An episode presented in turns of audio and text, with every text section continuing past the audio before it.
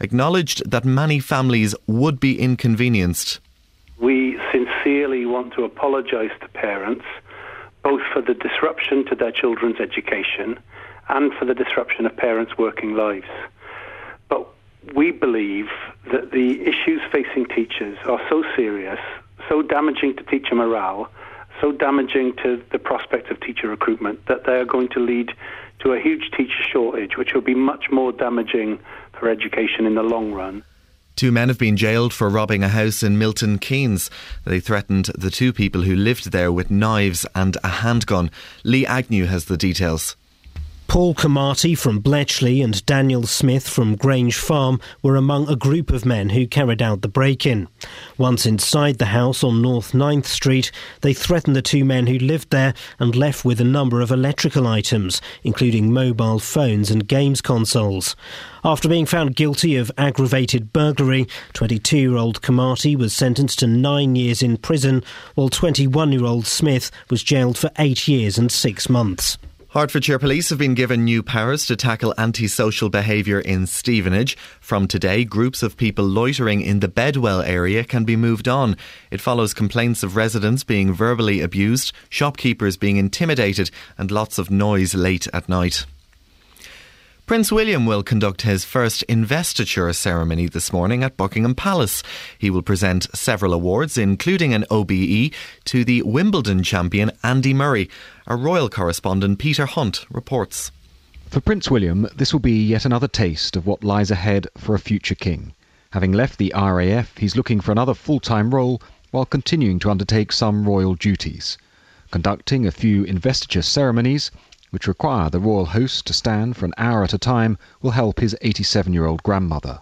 This morning, William will wield his ceremonial sword gently in the presence of two fresh knights and pin awards on a wide range of recipients, including the Wimbledon champion Andy Murray and Helen Butler. And the weather for beds, Herts and bucks. Scattered showers throughout the morning. It'll then be largely dry and bright for most. It'll be windy, but the winds will ease later in the day. Maximum temperatures of 16 degrees Celsius. Get the latest news and sport online at bbc.co.uk slash three counties.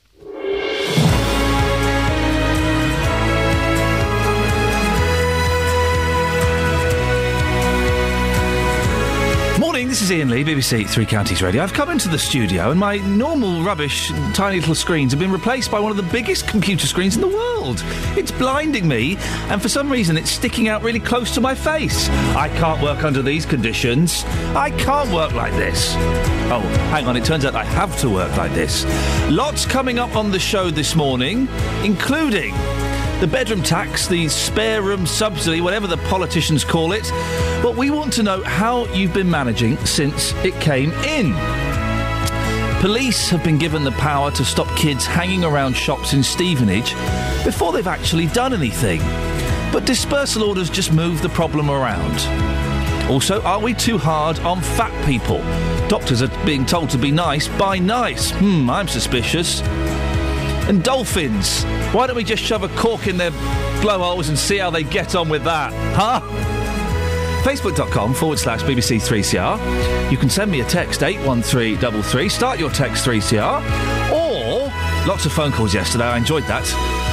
08459 455 555. Across beds, Herts, and bucks. This is BBC Three Counties Radio.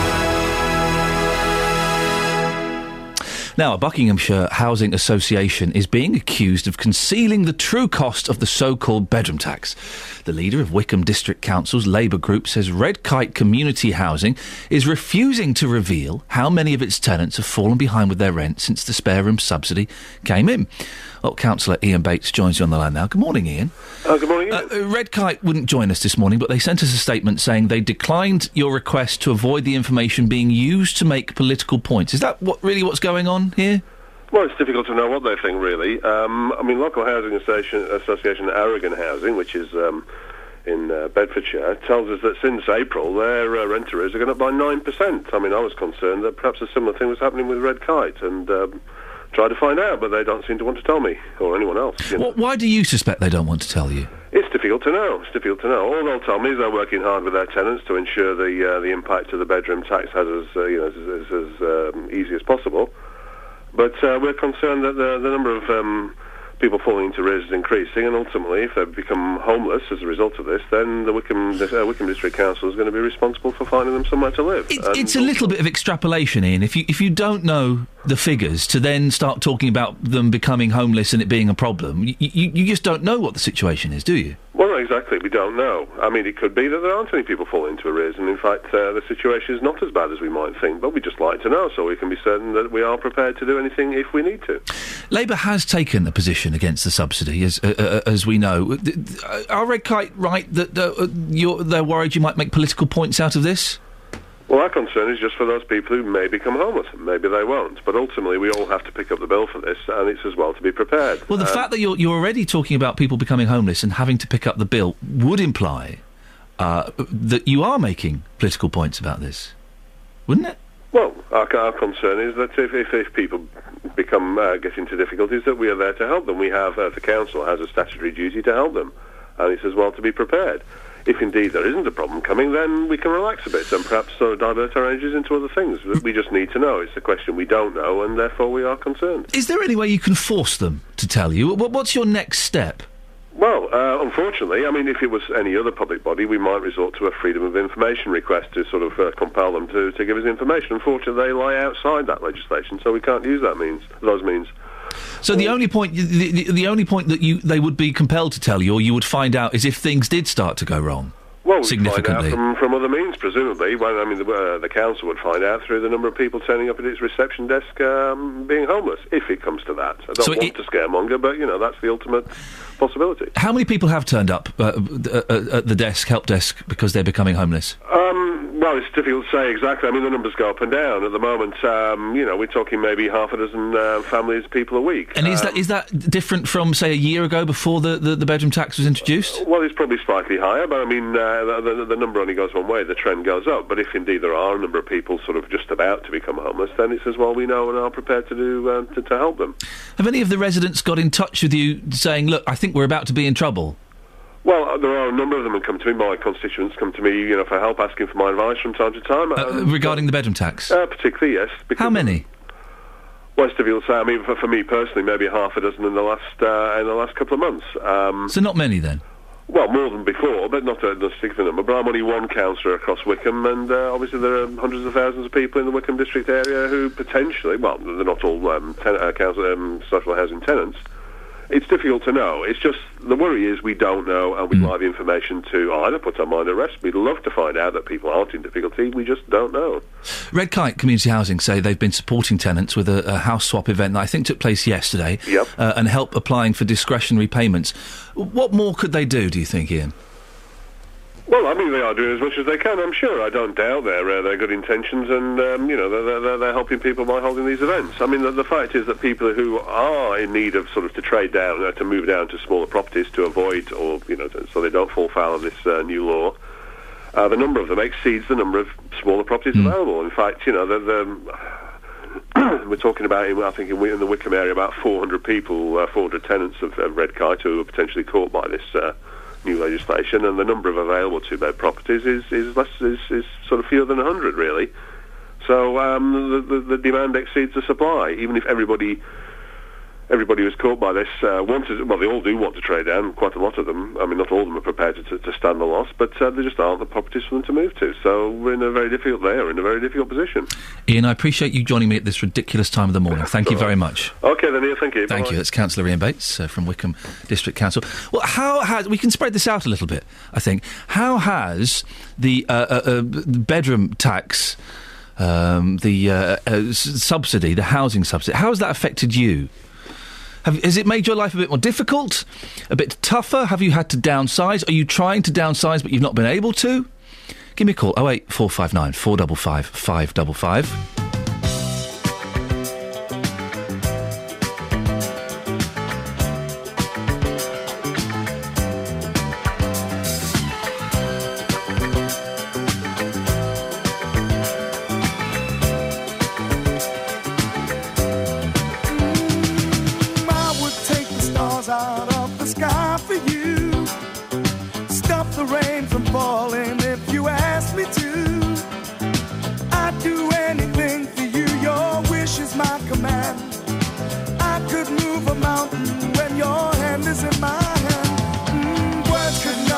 How much you mean to me. There must be some other way to make you see. If it takes my heart and soul, you know I'd pay the price. Everything that I possess, I'd gladly sacrifice.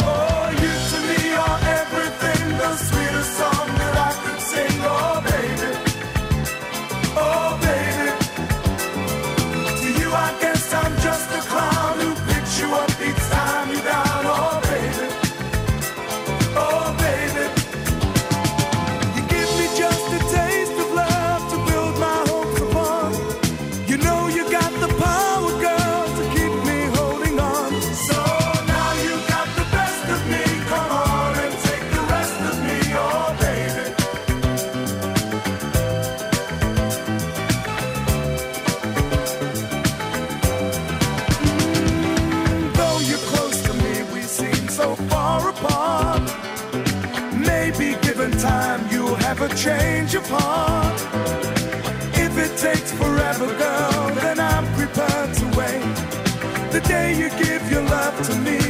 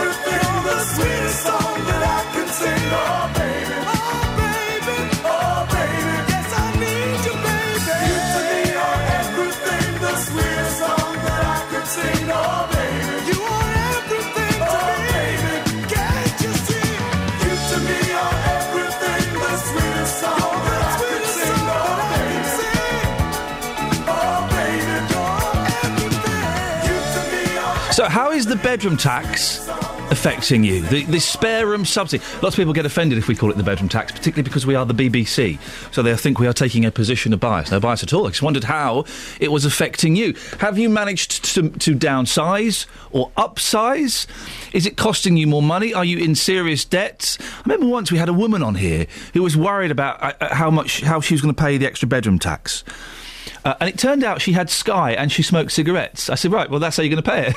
that's how. Oh no, I'm not. I'm not going to get rid of my Sky and my cigarettes. Well, you know, Sky is minimum twenty one quid a month. That's a luxury. It's not. It's not a, a, an obligation. It's a luxury. Uh, and cigarettes, you stop smoking.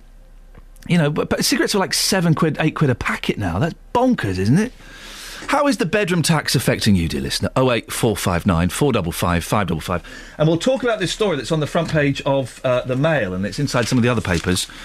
Don't be nasty to fat people. That's the Mail saying that, not me. Doctors should not blame patients for being fat, according to new NHS guidance. What do you think? Are we too hard on fat people? Am I being offensive by calling them fat people? I probably am. There'll be someone listening to this taking offence by. I what, what am I supposed to say? I don't think you're supposed to use the word obese anymore either. What, uh, what, what are you supposed to? I don't want to offend anybody this morning. So what are you supposed to say? Oh eight four five nine four double five five double five. Quarter past six. BBC Three Counties Radio. Here's the travel. It's Adam Glynn. Travel news for beds, cards, and bugs. BBC Three Counties Radio. Cheers good morning. Problems on the M25 anti clockwise. Two lanes have been closed. This is a broken down vehicle and it's between junction 25 at Enfield and 24 at Potters Bar. So lanes 1 and 2 have been closed as traffic goes into the roadworks area there and it is already looking quite slow. The West Wycombe Road through High Wycombe, part of the A40. Temporary traffic lights are up at the minute for roadworks near Mill End Road. And through Luton on the A505, there are roadworks at Mount Grace Road for the next day or so. They're hoping to have them finish off later today and all should be clear by tomorrow. If you're going to be driving through Chalfont St Peter on Gravel Hill, there are roadworks around the Grassingham Road junction and they're going to be there until next week. Adam Glynn, BBC Three Counties Radio. Thank you, Adam. Morning, 6.16, it's Thursday the 17th of October. I'm Iain Lee. These are your headlines on BBC Three Counties Radio. A housing association in Buckinghamshire is being criticised for not saying how tenants have been affected by the so-called bedroom tax. Teachers across Bucks and Milton Keynes are going on strike today in a dispute about pay, pensions, and working conditions. And Prince William will conduct his first investiture ceremony this morning at Buckingham Palace, presenting several awards, including an OBE to Andy Murray. The weather will be windy with scattered showers. Highest temperature is 16 degrees. Coming up. The police in Stevenage plan to stop young people hanging around shops, regardless of whether they've actually done anything. What do you think? Is that a good idea? Or is it a little bit unfair? 08459 455 555. BBC Three Counties Radio.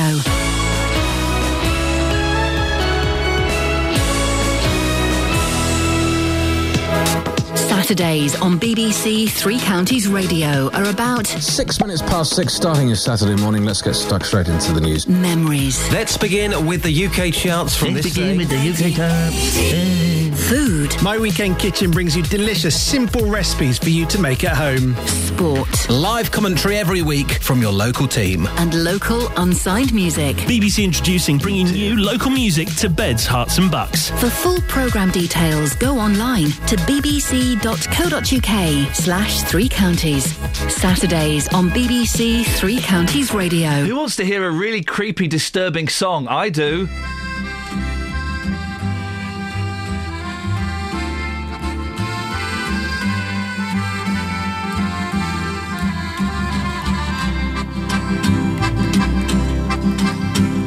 You talk like Marlene Dietrich, and you dance like Zizi Jeanmaire.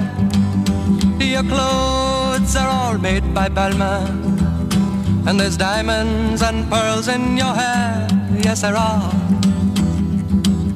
You live in a fancy apartment off the boulevard Saint Michel where you keep your Rolling Stones records and a friend of Sacha Distel, yes you do. But where do you go to, my lovely, when you're alone in your bed? Tell me the thoughts that surround you.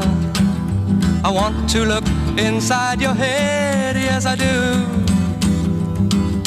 I've seen all your qualifications you got from the Sorbonne and the painting you stole from Picasso. Your loveliness goes on and on, yes it does. When you go on your summer vacation, you go to Juan-les-Pins with your carefully designed topless swimsuit. You get an even suntan on your back and on your legs. And when the snow falls, you're found in St. Moritz with the others of the jet set. And you sip your Napoleon brandy, but you never get your lips wet. No, you don't. But where do you go to, my lovely, when you're alone in your bed? Won't you tell me the thoughts that surround you? I want to look inside your head, yes I do. Your name, it is heard in high places. You know the Aga Khan. He sent you a racehorse for Christmas and you keep it just for fun, for a laugh. they say that when you get married, it'll be to a millionaire. But they don't realize where you came from. And I wonder if they really care or give a damn. Where do you go to, my lovely? when you're alone in your bed. Tell me the thoughts that surround you. I want to look inside your head, yes I do. I remember the back streets of Naples. Two children begging in the rags, both touched with a burning ambition to shake off their lowly born takes. They try. So look into my face, Marie Claire, and remember just who you are. Then go and forget me forever. But I know you still bear the scar deep inside. Yes, you do. I know where you go to, my lovely, when you're alone in your bed. I know the thoughts that surround you, cause I can look inside your head.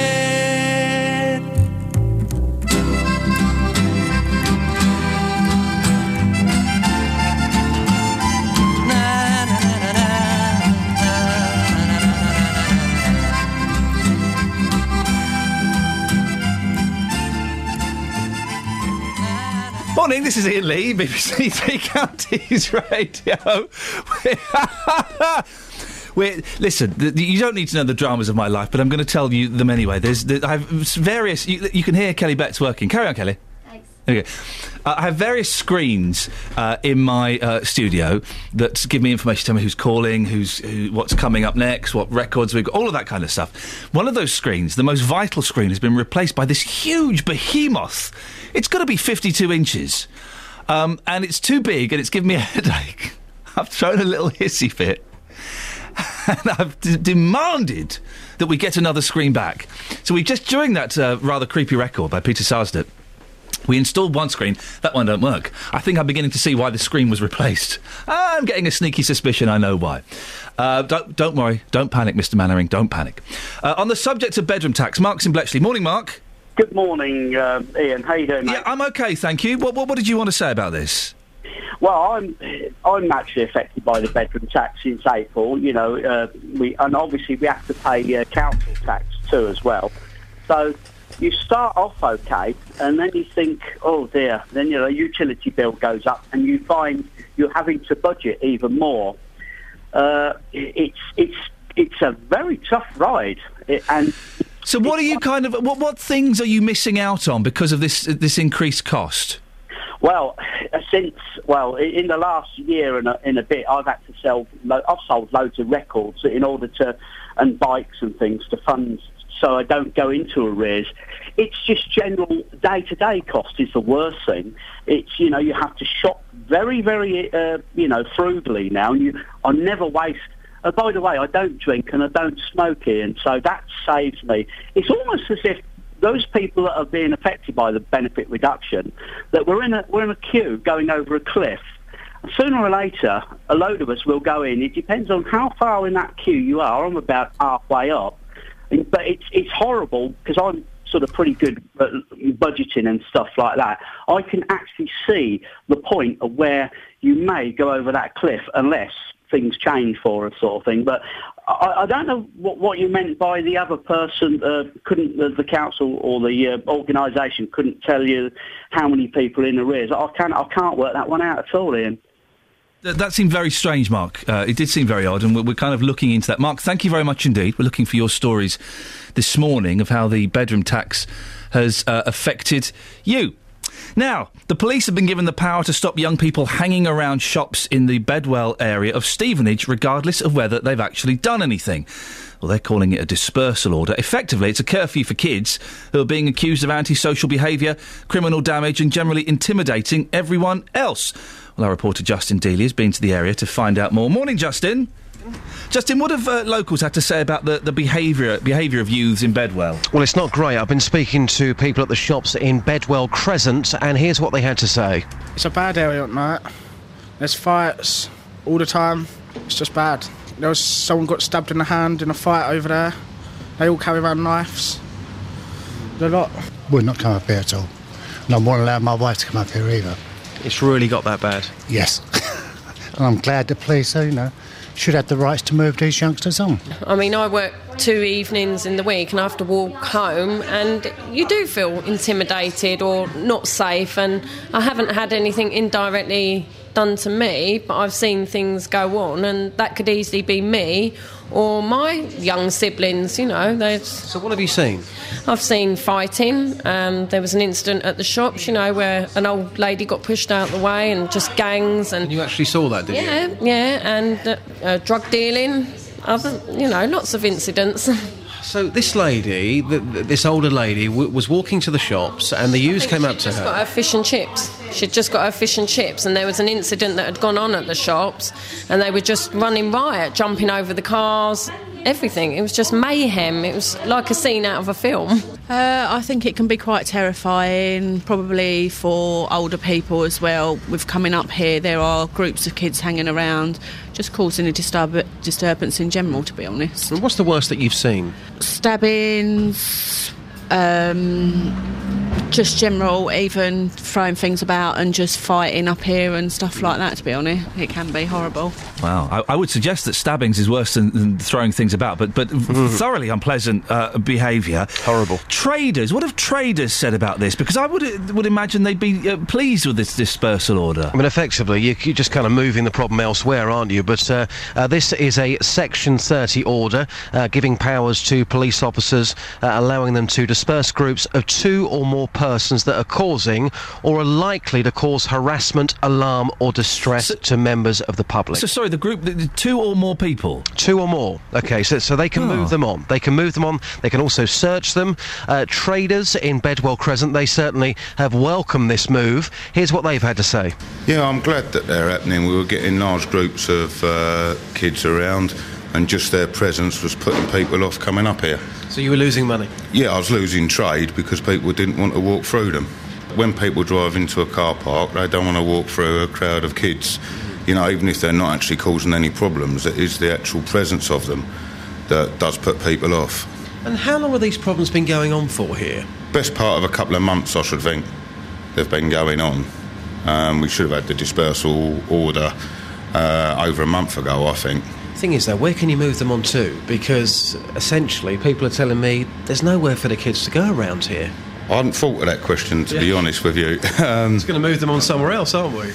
well, that could, that, that, that would happen, yes. But there's lots of kids hanging around outside, outside and the customers are afraid to come at night time, especially when it's getting darker now. So it's really scary sometimes, yeah. It is. So, what sort of things have you seen that's that's concerned you? Well, I've seen kids fighting outside sometime, shouting, running around, things like that. Okay, I'm starting to get my opinion on this, Justin. I wasn't sure what I felt about this, uh, and I don't like walking through groups of kids, but. Kids have always gathered outside the Spar, or outside the Happy Shopper, or outside uh, b- Boots, or whatever. Kids have always done that. I've done that. You've probably done that. It's what kids. Are, and I, I feel a little bit intimidated walking through them. That's my issue. And the first gentleman there said an interesting thing that about them being moved on, even if they're not causing any trouble. Yeah. That seems a little bit harsh to me. I mean, for him, of course, he's thinking about his business. Yes. He's thinking about his trade. If people are scared to come out at night, um, he could lose his business. But we're not just talking about kids hanging around. Some of the things that we've heard mentioned fighting, stabbings, drug dealing, underage drinking. So clearly, w- when it comes to those people, the police have got every right to move these people on. But if you've got kids that are just hanging around because there's nowhere for them to go, should they really be moved on and treated like that? That's the question for me. We're always told get your kids out of the t- in front of, of the TV, stop them playing the Xbox and the PlayStation, get them out and about. Oh, hang on, now they're out and about. Get your kids indoors. Well, you know, the, the, the people that I've spoken to in Stevenage, in the Bedwell area, they all say exactly the same thing. This is all very well, you know, bad things are happening here, but at the end of the day, there's nothing for the kids to do. When they've got nothing to do, you know, they may well get involved in drug dealing because they are bored. Uh, Justin, thank you very much indeed. Yes, uh, boredom can lead to drug dealing. Don't let your kids be bored. Thank you, Justin. I'm I'm starting to get an opinion on this. I'm starting to think, yes, if kids are stabbing each other. Hey, arrest them. If they're fighting in the street, arrest them. If they're using bad language a lot in the street, have a word with them. If they don't stop, knock their heads together. But just dispersing them because they're sat outside Nisa, they're sat outside the Happy Shopper, trying to get people to buy them fags. Really? You can't disperse them for that, can you? A little bit later than usual, six thirty. Let's get the travel. Travel news for beds, cards, and bugs. BBC Three Counties Radio. Traffic steadily building on the M1 southbound toward London, but things are still looking pretty decent. Traffic's moving well past Hemel Hempstead and down toward the M25. But if you're going onto the M25 this morning, problems anti-clockwise. Two lanes are closed. This is a broken down vehicle in the roadworks stretch between junction 25 at Enfield and 24 at Potters Bar. Lanes 1 and 2 are closed off at the moment, so all traffic's having to try to get past in lane 3, and it's already congested back to Waltham Abbey at junction 26. Very slow going. If you're driving into London, the A1 through Boreham Wood already starting to get quite busy on the cameras from Stirling Corner toward Apex Corner. Doing well on other stretches of the A1 and the A1M though, and no delays on the M40 cameras. Adam Glynn, BBC Three Counties Radio. Across beds, Herts, and Bucks. This is BBC Three Counties Radio.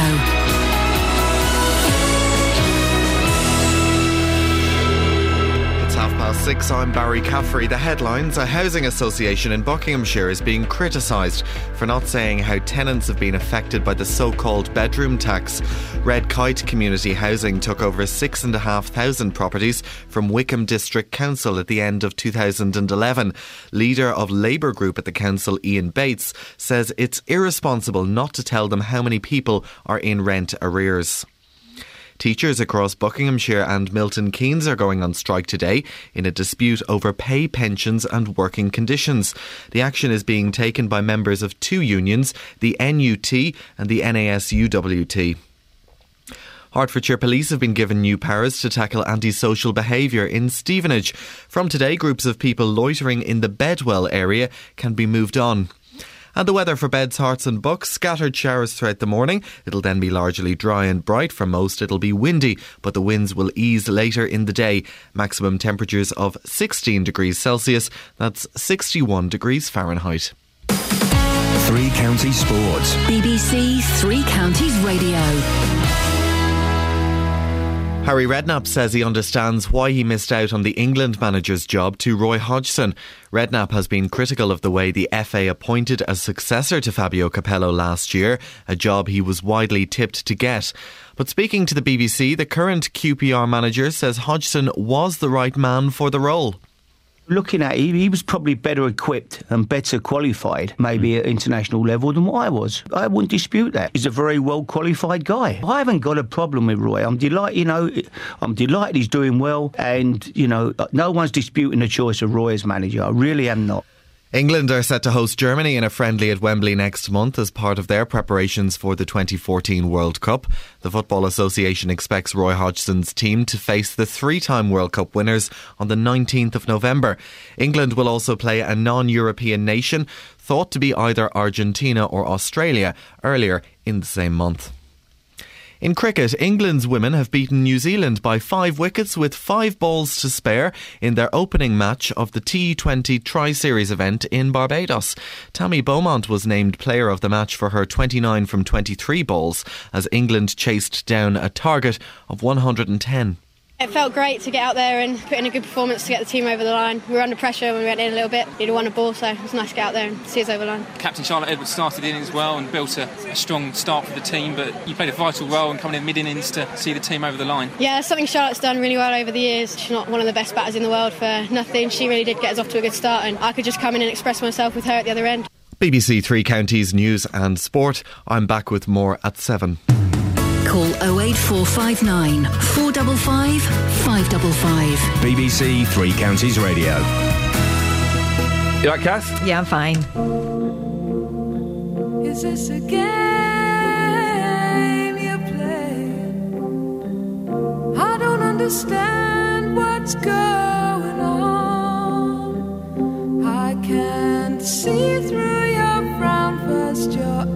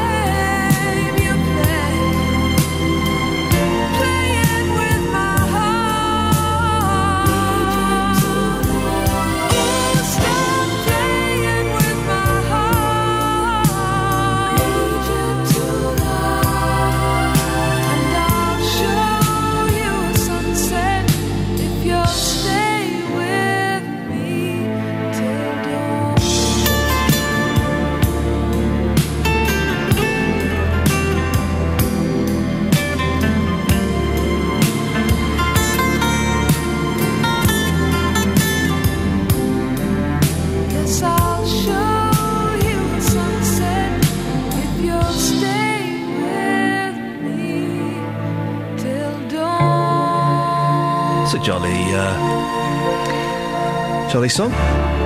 Oh, what a jolly chord! What a jolly chord to end on.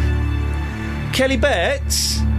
Kelly Betts in the studio next door. I know we've had you running around like a lunatic this morning. Because there any chance you could find us a, kind of something a little bit more upbeat?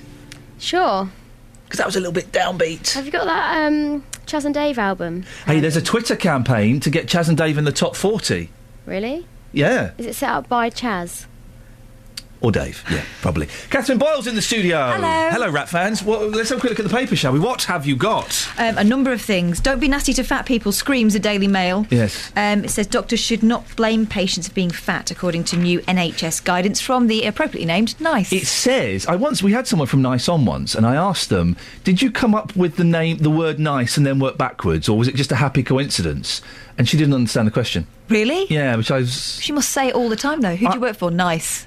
Because I always wonder with these these uh, companies that have got names. What is it called? An amalgamum? No, uh, a euphemism. an- a pa- an anagram. Pandemic. Not pandemic. Pandora's box. What's it called? Ke- Kelly, I'm asking. If we're asking Kelly, we're in trouble. What's it called? Anagram? No. Acronym. Thank acronym. you. That's it. Thank you, Kelly. Uh, when they've got an acronym, do you do you start with the word and work backwards, or If you're nice, sometimes they can't be nice. Sometimes they have to make tough decisions. well, they couldn't be. Imagine if, if they they put their name together and go, oh look, called- it spells nasty. Oh no, we can't do that. We'll have to change it. They should be called fair. And also, it's not nice. It's niche. It's the National Institute for Clinical Health and Excellence. It's niche. But was all this nice nonsense? They're, they're a niche, not a nice. So they've chosen to call themselves nice. Yeah, well, that's cheating. You can't do that. Write them a letter. I'm going to write them a letter. There's a story in here in the uh, the Sun, the short arm of the law exclusive. L. It took me ages to work this out. Hello, hello, hello, but they spelt low. L- Hello, low, low. Killjoy police swoop on stag party dwarf dressed as a copper. There's photographic evidence. A stag party dwarf dressed as a policeman was swooped on by cops and threatened with arrest for impersonating an officer. See the picture? Oh, yeah, there's some swooping going on. There's some swooping going on. Charlie. His name's Charlie, but they don't say what his surname is or anything. Charlie. Like we're all supposed to know. This is the first introduction of the gentleman. Charlie had handcuffed groom Darren Rogers, dressed as a pantomime horse, and led him to a racecourse in a prank paid for by pals. Uh, Charlie faced being nicked for imitating a bobby and possessing a lethal weapon, his little truncheon. Uh, Darren, the uh, groom, goes on to say, You see lots of kissogram police girls. There seems to be one rule for attractive women, another for dwarfs. Uh, and there's. Uh, This is this bloke's job, isn't it? this is this bloke. He said. The, the, Charlie says, "I've been doing. I, I uh, I've been doing this job for years, uh, and uh, I uh, had to keep my kit. As the next day, I was at a policeman's wedding. They said, "Are you serious?" Well, I just There think this is. There are no height restrictions in the police now. I think that there's a dwarf working somewhere. So they argued I could be genuinely impersonating a policeman. I, th- I think that's Good grief. Uh, let the little fella have some fun. Waitrose puts bone marrow back on the menu. Whoa! The moment that's- we've all been waiting for. That's the, the juice. That's when you give a dog a bone. That's what they're going for. That's why they lick the end of your bone.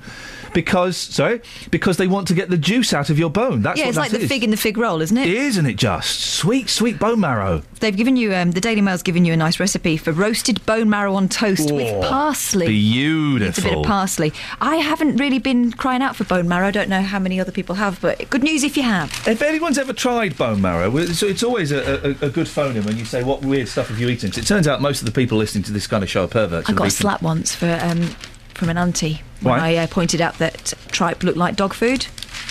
What is tripe? I wasn't a grown-up child. I was like about. I was a kid. Here's- here's tripe is dog food, isn't it? It is, I think. Here's things you shouldn't eat, okay? Tripe, bone marrow, liver. Now, black pudding, I don't have a problem with. That's just it's blood. It's fried blood. What is white pudding? That's uh, gizzards, I think. I think maybe the rule should be the further tucked away it is inside you, Yeah.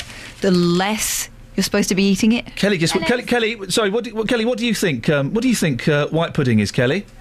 Oh, she's, She's too busy talking and doing her job. I do after eight, 80 year courtship. There's a love story that began eight, six years before the outbreak of World War II. Yeah. 80 years on, a couple who fell in love and moved in together in 1933 have decided to cement their relationship by getting married. Too long. Jose Manuel Riela, 103, vowed to give himself to Martina Lopez, his 99 year old bride. Jennifer Lopez's mum. Do you know what? I think after 80 years, maybe after 50, you give up. I think after if, if you've been together for, for eight years or more, you're not going to get married. Who's breathing? Is there someone asleep in the studio? I can hear some really weird, heavy breathing. I think it might be. Um, Hello? hello? Hello. Hello? Hello. Hello? Hello. Hello? Hello. Hello? Gone. Oh. Hello?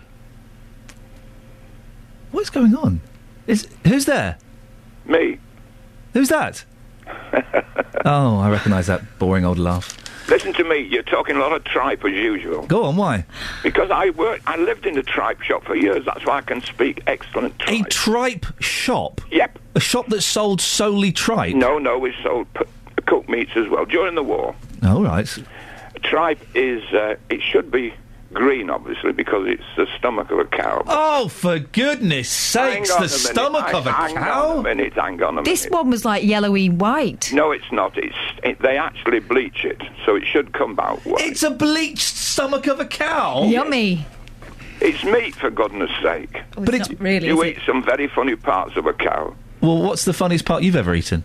Uh, trotter. Oh, yeah, I know about people eating the trotters. They, they, they eat the But no one eats udders, do they? Yes, they can do that as well. What? Of course, they eat the udder.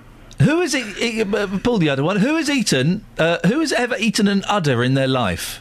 I have. What does it taste like? Chicken. Yes, no, it's um, I don't- it's it's it's like everything else. It's uh, it depends on what your tastes are. Put it that way. Is there a hole in your chest? I can hear air escaping from you, Dennis. No, it's this blasted chair that squeaks. Oh, okay. So, what? So uh, you, you, you you've eaten udder. Yeah. Um, you've eaten tripe. Would you eat bone marrow on toast? Yes. You dis- you disgust me. Well, I'm sorry, but that's a matter of taste, isn't it? Slam the phone down. No, no, I wouldn't do it. Well, I'm going to slam the phone down on you then. Thank you very much. Travel news for beds, cards, and Bucks. BBC Three Counties Radio. On the Barford bypass, the A421 at Roxton, we've got a partial blockage, a broken down vehicle on the Black Cat roundabout. That's going to cause some disruption for the A421 and for the A1, of course, there. So do approach with care as you come down toward the Black Cat this morning. The A1, other than that, is actually running pretty well toward London. No delays yet on the A1M on the speed sensors. Going into London, though, you're going to find it a little slow going through Boreham Wood from Stirling Corner toward Apex Corner. The M1 is moving well on the cameras. No delays yet through Luton. Harpenden a little slow on the A1081 though. And we've got M25 problems. Anti clockwise, two lanes are still closed because of a broken down vehicle between Enfield and Potters Bar, junction 25 and 24 through the roadworks. So lanes 1 and 2 are closed. Traffic's having to get past in lane 3. It's causing congestion back to Waltham Abbey at junction 26. Adam Glynn, BBC Three Counties Radio. Thank you very much, Adam. 6.46, it's Thursday the 17th of October. I'm Iain Lee. These are your headlines on BBC Three Counties Radio. A Buckinghamshire housing association is being accused of concealing the true cost of the so-called bedroom tax. Some schools across Buckinghamshire are affected by industrial action today in the row between unions and the government over conditions and pay. Coming up, vests. Before that, Elizabeth with the weather. Beds, Herts and Bucks weather. BBC Three Counties Radio. Good morning. Thank you, Iain. Well, we might just catch one or two You're welcome. showers around this morning. Good. Sorry, I've got a cough sweet in my mouth. How rude! Taking it out. How, I know. That you can't. No, no, no, Elizabeth. I can't get through the forecast unless I. on all those ho- other horrible little local radio stations. You, you eat your cough sweets, you chew your chewing gum, you read your magazines and watch, you know, Jeremy Kyle. But when you come to BBC Three Counties, Elizabeth, no, no, no, no cough sweets allowed. I'm, I'm, I'm gonna, I'm gonna struggle. I'm you. I'm anyway. expecting the best from you. You're a professional.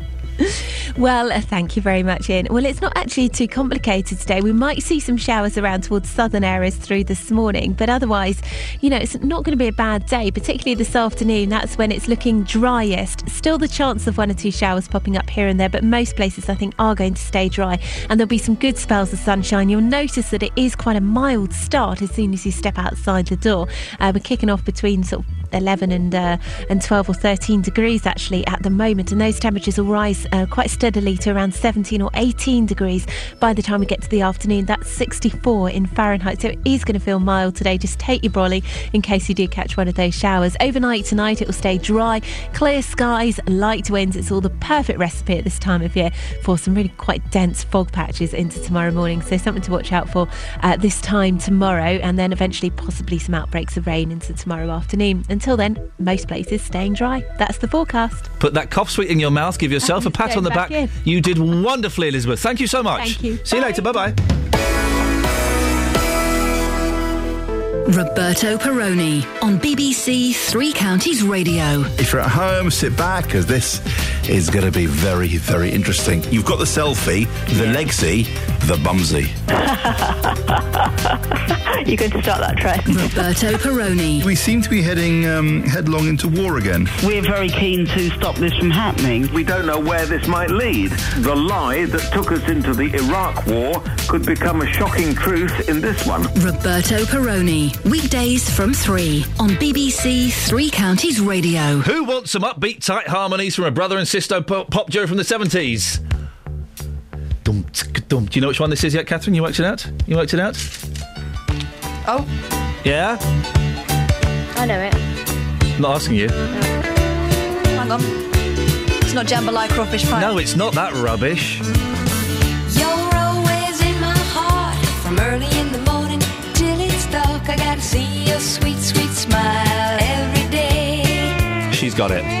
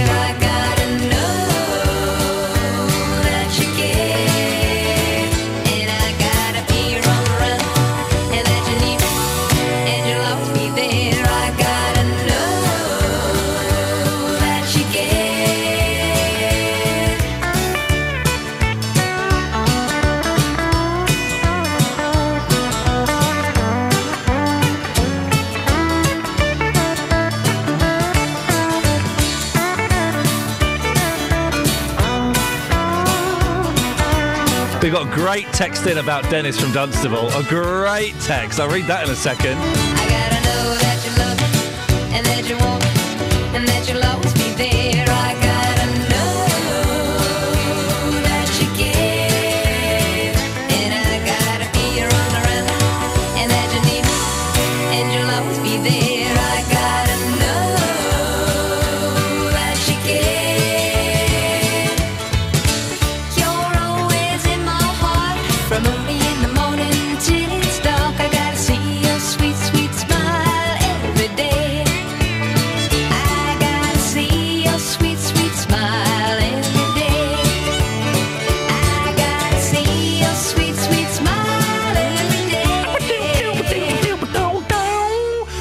Letchworth, be honest, hasn't that brightened up your day?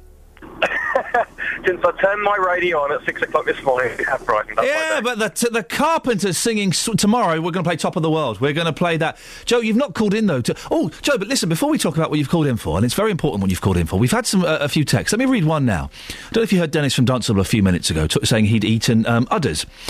Well, uh, Tony has texted him.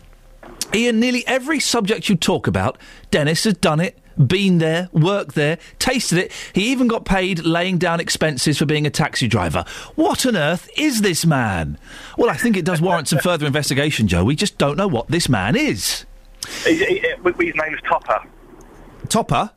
Topper, yeah, we used to have a guy like that at work called Topper. Every, anything that you've done, he's done better. He's top that, Topper. That's that's you, isn't it, Justin? You're our topper. You outrageous. Absolutely outrageous. Uh, Joe, you've got some. Uh, I, I wish that were a soundbite. It's not. It's actually the real Justin Dealey, isn't it?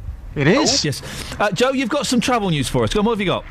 Yeah, a- anti-clockwise on the M25, there was a broken down lorry which was um, closing the, the, the, the lane two and lane three. But having been chauffeured down to Kent this morning, they've now shut all three lanes, and there is no traffic going anywhere. And there's police trying to get through and break down lorries and all sorts. So it's, it's an absolute nightmare. Anyone going anti-clockwise this morning has got no hope of getting anywhere very soon. Oh, I love that giggle in your voice when you know that thousands of other people are potentially screwed. It's not. It, no, it's isn't it? So, no, let's be honest. And, and uh, you know, sometimes it's a nice feeling, isn't it? It is. It's, it's, it's a wonderful feeling. It's, it's like you know, thank goodness I'm not sitting in there. Yeah. Just tell us where exactly where it is again, Joe, so people can try and avoid it. It's anti-clockwise. Um, it begins at junction 24, which is the Potter's Bar turn, and the, the, the tailback seem to be going all the way back past, past junction 26 and towards the M11. So On the it's a M25. Wow. Okay, not- Joe. Listen, I appreciate that. Thank you very much. I know it's not nice, Justin, but some if you've just passed through something or you're driving past really bad traffic, sometimes there's a th- there must be a part of you that goes, suckers. Because I'm a nice guy. Oh, for good. I'm Here we just go. an average nice guy. All right, Topper. Now, listen, we've got you on vests. You got a busy morning this morning, by the Yeah, way. it's So very, very let's, busy. let's let's crack on vests.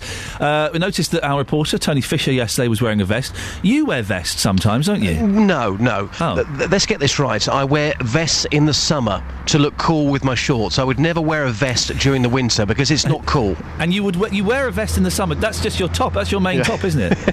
I like to show a bit of chest. What can I say? Oh, I- you could say you could apologise for a start. No, Now, you love it. Come on. we sent you out to do some research. Are vests popular with people out in, th- in the three counties? Well, yes, um, I've been asking men if they wear vests. Uh, they are very popular. It prompted an angry response from one man, but here's what men had to say. I do. What's your excuse? It's just extra insulation, keeps me warmer in the winter. The, the more layered up you get, the warmer you stay, I guess, really. Yeah, I do. Yeah. You do? Yeah. Why? I just want to put some layers. I, I need to feel warm. I mean, is this something you've always done? Mm, no, it's something which is it's new to me. A year ago or so. and you feeling good? Yep. Yeah, can you show me your vest top? Come on, what colour is it? Black. You smoothie. Take care. You can. Do you wear a vest top? Say again? Do you wear a vest top?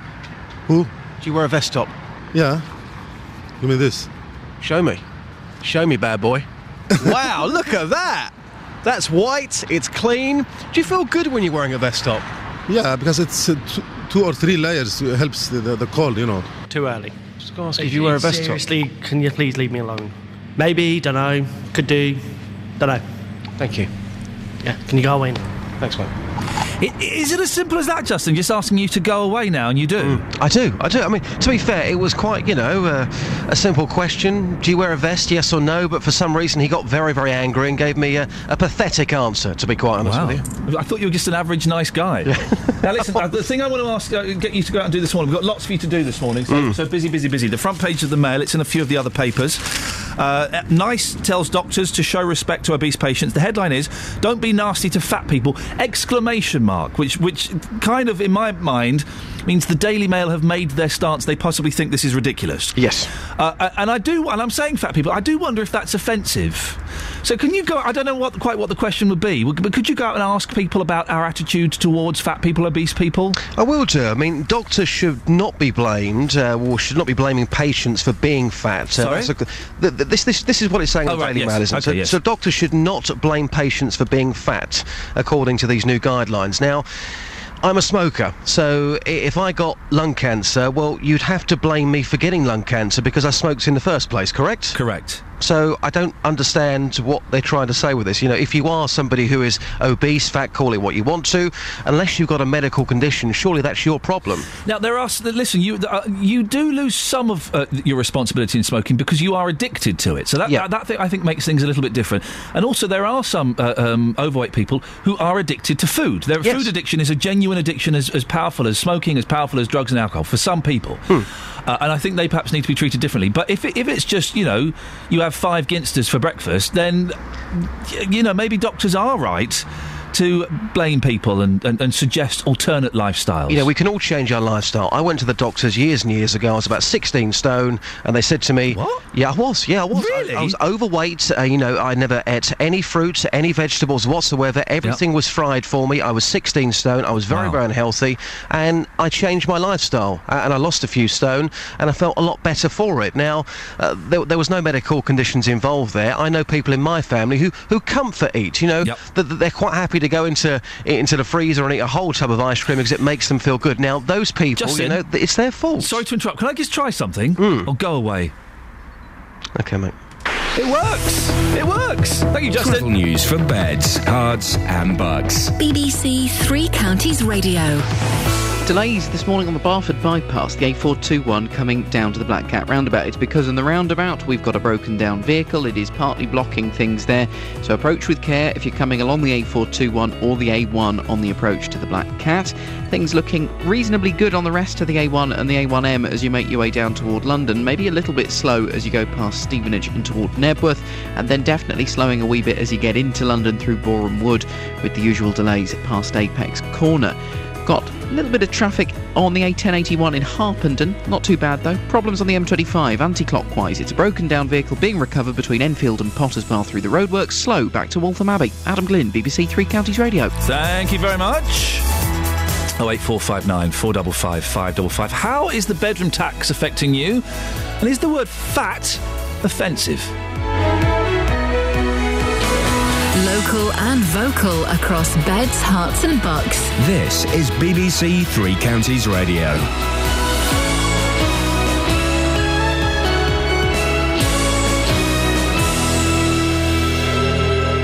It's seven o'clock. I'm Barry Caffrey. The headlines Bucks Housing Association in bedroom tax row, police in Stevenage using a curfew to tackle antisocial behaviour, and Prince William to present Wimbledon champion with OBE. BBC Three Counties Radio. A housing association in Buckinghamshire is being criticised for not saying how tenants have been affected by the so called bedroom tax. Red Kite Community Housing took over 6,500 properties from the council at the end of 2011. Councillor Ian Bates is from Wycombe District Council. He says it's irresponsible not to say how many people are in rent arrears. The local housing association, association Aragon Housing, which is um, in uh, Bedfordshire, tells us that since April their uh, rent arrears are going up by 9%. I mean, I was concerned that perhaps a similar thing was happening with Red Kite and um, tried to find out, but they don't seem to want to tell me. Well, in a statement, Red Kite Community Housing said they declined the request to avoid the information being used to make political points. 47 schools across Buckinghamshire and Milton Keynes are completely closed today because of strike action. The actions being taken by members of two unions, the NUT and the NASUWT. 46 schools in Bucks and 18 in Milton Keynes are partially closed. The Deputy General Secretary of the National Union of Teachers, Kevin Courtney, acknowledged that many families would be inconvenienced. We sincerely want to apologise to parents, both for the disruption to their children's education and for the disruption of parents' working lives. But we believe that the issues facing teachers are so serious, so damaging to teacher morale, so damaging to the prospect of teacher recruitment that they are going to lead to a huge teacher shortage, which will be much more damaging for education in the long run. Figures from the NSPCC suggest that more than half of teenagers up to the age of 18 have been asked for sexual images or videos of themselves. Just under half of the 450 young people who took part in a Childline survey admitted having produced the explicit material. 15% of them had sent it to a total stranger. The government's facing calls to make it compulsory for schools to teach children about the dangers of so called sexting. Traders have welcomed the move to bring in a curfew in the Bedwell area of Stevenage. Police have been given the power to stop young people from hanging around shops, regardless of whether they've done anything wrong. It's in an effort to tackle antisocial behaviour and crime. These residents say it's a great idea. would not come up here at all. And I won't allow my wife to come up here either. And I'm glad the police, you know, should have the rights to move these youngsters on. It's a bad area at night. There's fights all the time. It's just bad. There was someone got stabbed in the hand in a fight over there. Prince William will conduct his first investiture ceremony this morning at Buckingham Palace. He'll present several awards, including an MBE to the Radio 2 presenter Aled Jones and an OBE to the Wimbledon champion Andy Murray. The weather for beds, Herts, and bucks. Scattered showers throughout the morning. It'll then be largely dry and bright for most. It'll be windy, but the winds will ease later in the day. Maximum temperatures of 16 degrees Celsius, 61 degrees Fahrenheit. Get the latest news and sport online at bbc.co.uk slash three counties. If you'd won an OBE or an MBE or a knighthood or something, and you got it from Prince William and not the Queen, you'd be gutted, wouldn't you? That wouldn't count as a full one. You couldn't say you had a full OBE. Oh, what was it like meeting the Queen? Well, um. uh, sorry, what was, what was the Queen like? It's, Prince William. Prince William. Oh, right, you're one of those. Lots coming up on the show this morning. The bedroom tax, spare room subsidy, whatever you want to call it. I want to know how you're managing since it came in. I remember before it came in and as it came in, we had lots of calls from panicked people, from worried people. Was that fear and concern well placed? Or actually, have you found out it's been all right? Cut down on a few things, cut down on your tabs, got rid of your Sky, not bought as many Xbox games, you've been able to pay it? Or have you even downgraded, downsized successfully? Good or bad stories, please, on the bedroom tax this morning? 08459 455 555. Police have been given the power to stop kids hanging around shops in Stevenage before they've even done anything. But do dispersal orders just move the problem around? And are we being unfair on young people? For generations, we've all stood outside Nisa and Happy Shopper and Spar, haven't we? Why are we picking on them now? And fat people. Are we too hard on fat people? Doctors are being told to be nice by niche. Nice, well, should be niche. If I had my way, it would be. But are we being too hard on them? And is the word fat offensive? Facebook.com forward slash BBC3CR. Send me a text, 81333, start your text 3CR, or you can give me a call, 08459 455 555. Across beds, Herts, and bucks. This is BBC Three Counties Radio. Do you remember um, 10, 15 minutes ago, maybe you weren't listening, Joe from Letchworth phoned up to inform us about the travel problems on the M25, and we were both smugly going, isn't it nice? Sometimes when you, you've escaped traffic or you're driving past traffic the other way and you kind of think, I'm glad it's not me. Well, Joe's just texted in. Shouldn't have been so smug, Iain. I'm now stuck in a tailback on the M11. There you go. That's karma. That's literal karma. And no doubt as I drive home today, I shall be stuck in horrendous traffic. That's the way of the world. 08459 455 555 is the telephone number. A housing association in Wycombe is being accused of hiding the true impact of the so called bedroom tax on its tenants. The leader of the district council's Labour group says Red Kite won't tell him. Uh, well, hang on, won't tell councillors how tenants have fallen behind with their rent since it came in. They say they don't want to get caught up in political point scoring. Well, it doesn't really help us understand what's actually going on, though, does it? Which is why we thought we'd catch up with some people that we spoke to before about the spare room subsidy when it was introduced. Here's Neil Johnson from Putney. Morning, Neil. Goodbye, Neil. So, uh, give us your stories. He dropped off. I don't know what that was. We'll get him back, don't worry. Give us a call with your stories. How has the bedroom tax affected you? We've heard on this show and on Jonathan's show uh, lots of callers, lots of you telling us how you were worried that you had medical equipment, you had a spare room, and it was used for because you had joint custody of the kids or, or family came to stay and you weren't going to be able to afford it. Well, how have you coped with it a few months on? Has it been a nightmare? Has it been a real problem for you? Or actually, has it worked out in your favour? Have you downsized to a nice house? Have you found the money to make up that drop in benefits? 08459 455 555 is the telephone number if you want to give us a call. You can go to facebook.com forward slash BBC 3CR. Have we managed to get Neil back? Is Neil back? No, Neil's not back. We'll, we'll try and get Neil a little bit later on. Um, let's have a look at some of these. Uh, 08459 455 555. We're talking about this story on the front page of the Mail. It's in a lot of the papers. Don't be nasty to fat people! Exclamation mark, which kind of implies they've made they think this is a little bit ridiculous. I don't know where I am on this. I'm not a fat person. I've never been a fat person, so I don't quite know what the right way around this is. The story goes Doctors should not blame patients for being fat, according to new NHS guidelines. It urges GPs to be more sensitive when dealing with obese patients using a respectful and non judgmental tone. Well, respectful is right, yes. Doctors are respectful, aren't they? The approach is designed to minimise harm, according to the National Institute for Health and Care Excellence. Excellence. With Britain in the grip of an obesity epidemic costing the NHS £5 billion a year, NICE calls on doctors, GPs, and other health workers uh, to monitor their tone and not add to the stigma of being fat. Last year, it emerged that several NHS trusts are refusing to give certain treatments to fat patients unless they lose weight. Right. Well, what do we do? What, what, what do you do? This is a genuine question. Not trying to be controversial or outrageous. I don't know. What words do we use for fat? Big, beefy, bulky, broad? Do we go for those? Chunky, chubby chubs? Uh, Are those more appropriate? Heavy. The Americans like to use heavy, don't they? That's kind of their word. Stout, stocky, solid. I don't think we can use obese anymore. I thought obese was kind of taken off the um, the, the list of, uh, of of words that we use. You know, as language evolves. So, are we too hard on fat people? Let, let's establish the first thing. What word do we use? Is fat an okay word?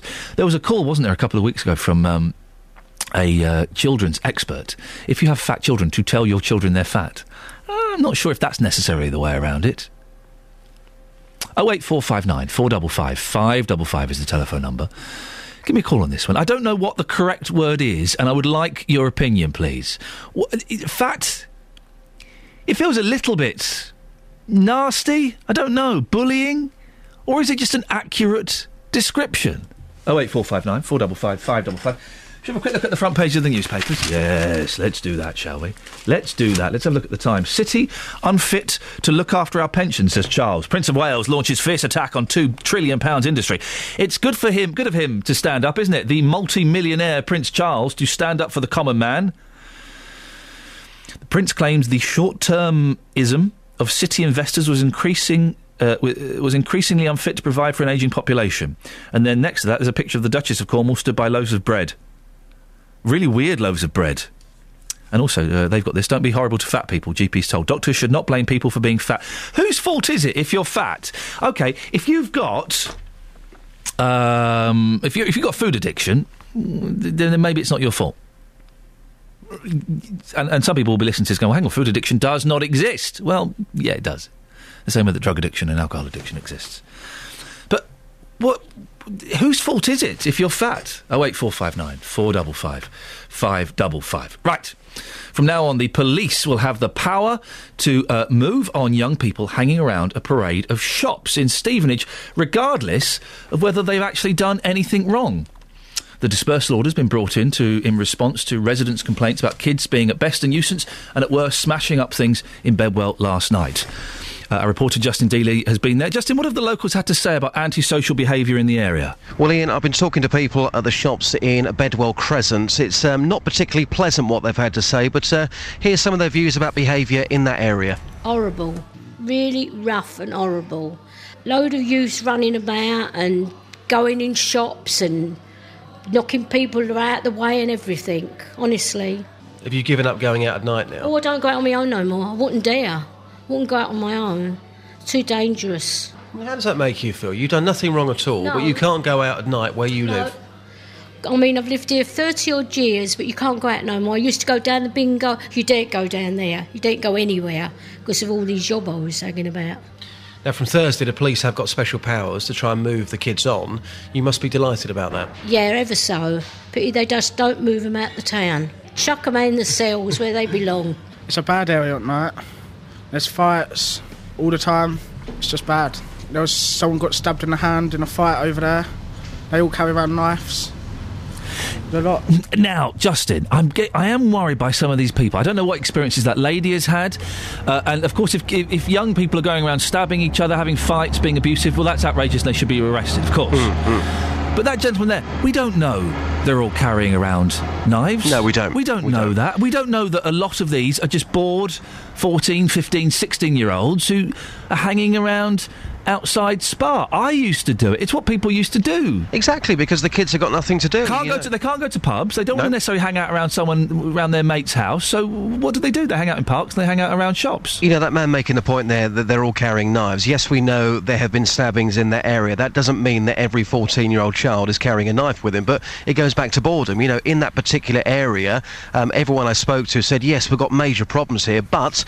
There's nothing for the kids to do. The police from today, they can move them on if there's a group of two or more and they think they could be causing harm or distress. They can move them on. That's fantastic, Iain. But they're going to move them on to where? All you're hmm. going to do is move these problems elsewhere. You've got to give the kids something to do. You've got to give them a focus. And also, if if you two or more kids just hanging around, please come along. All right, go on, move on. Well, they're e- you're right. They're either going to move somewhere else, hmm. or what? They're going to go home. We're being told we need to get our young people out of their houses, off their backsides, and, and out doing things. I mean, what you could do with this, you could actually inflame the situation because if you have got a group of, I don't know, 10 kids, they're hanging around a shop and they're just talking to each other, and, you know, let's give them the benefit of the doubt here just for a second. They are just talking, there's nothing to do. Suddenly the police turn up and they're saying, right, move on. Well, I've done nothing wrong. Nope, you're going to move on because we think you might do Yeah. something. Now, that could inflame the situation and we could see even more problems in Bedwell. Justin, thank you very much. Am I one- uh, am I a minority here who thinks that the majority of young people are actually all right?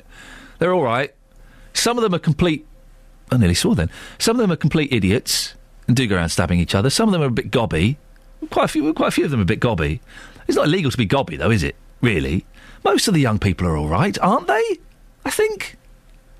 Yeah, I get a little bit intimidated walking through gangs of, of young people. Of course I do. I think uh, some people do, but that's my problem. It's not their problem. They should be allowed to do that. 08459 455 555. After the news, we'll be speaking uh, to Professor Adam Crawford, who has uh, conducted a study into dispersal orders. What do you think? Would you like to see a dispersal order in your area? So, young people, groups of two or more, could be moved on by the police. 08459 455 555. Quarter past seven. Let's get the travel news now. Here's Adam. Travel news for beds, cards, and Bucks. BBC Three Counties Radio. The Barford bypass is still partly blocked. This is the A421 and it's at the Black Cat roundabout where we've got a broken down vehicle. It's starting to cause some delays, slow traffic along the A421 and on the A1 approaching the roundabout as well. Police are aware. Further down on the A1M, you've got slow traffic past Stevenage at junction 7 for the A602 and usual delays if you're using the A1 as your way into London this morning. It's busy through Borehamwood from Stirling Corner to Apex Corner. Long delays on the M25, anti clockwise. Two lanes are closed off because of a broken down vehicle. They're still recovering that between Enfield and Potters Bar through the roadworks section. It's causing congestion back at least as far as the M11 at junction 27. It's taking possibly as long as two hours to get through the queues. So that's lanes 1 and 2 shut, only lane 3 open. It was a lorry that had a blowout, which then ruptured one of its hydraulic lines, spilling fluid over the carriageway. So they have to clear that up as well as recovering the lorry. Further round anti clockwise, also looking slow from Maple Cross to the M40. If you can update us, 08459 455 555. Adam Glynn, BBC Three Counties Radio. Thank you very much. 7.16, it's Thursday the 17th of October. I'm Iain Lee. These are your headlines on BBC Three Counties Radio. A housing association in Wycombe is being accused of hiding the true impact of the so-called bedroom tax on its tenants. 47 schools across Buckinghamshire are completely closed today because of strike action by two unions in a row over pay and conditions. In sport, England's women cricketers have won their opening match of the T20 Tri-Series event in Barbados by beating New Zealand by five wickets. The weather for Beds, Herts and Bucks, scattered showers throughout the morning, will then be largely dry and bright for most. Coming up, I'll be speaking to Professor Adam Crawford from the Centre for Criminal Justice Studies. He helped conduct a study into dispersal orders. And what do you think? Would you like a dispersal order in your area? Groups of uh, young people, two or more, to be told by the police, go on, move on. 08459 455 555. BBC Three Counties Radio.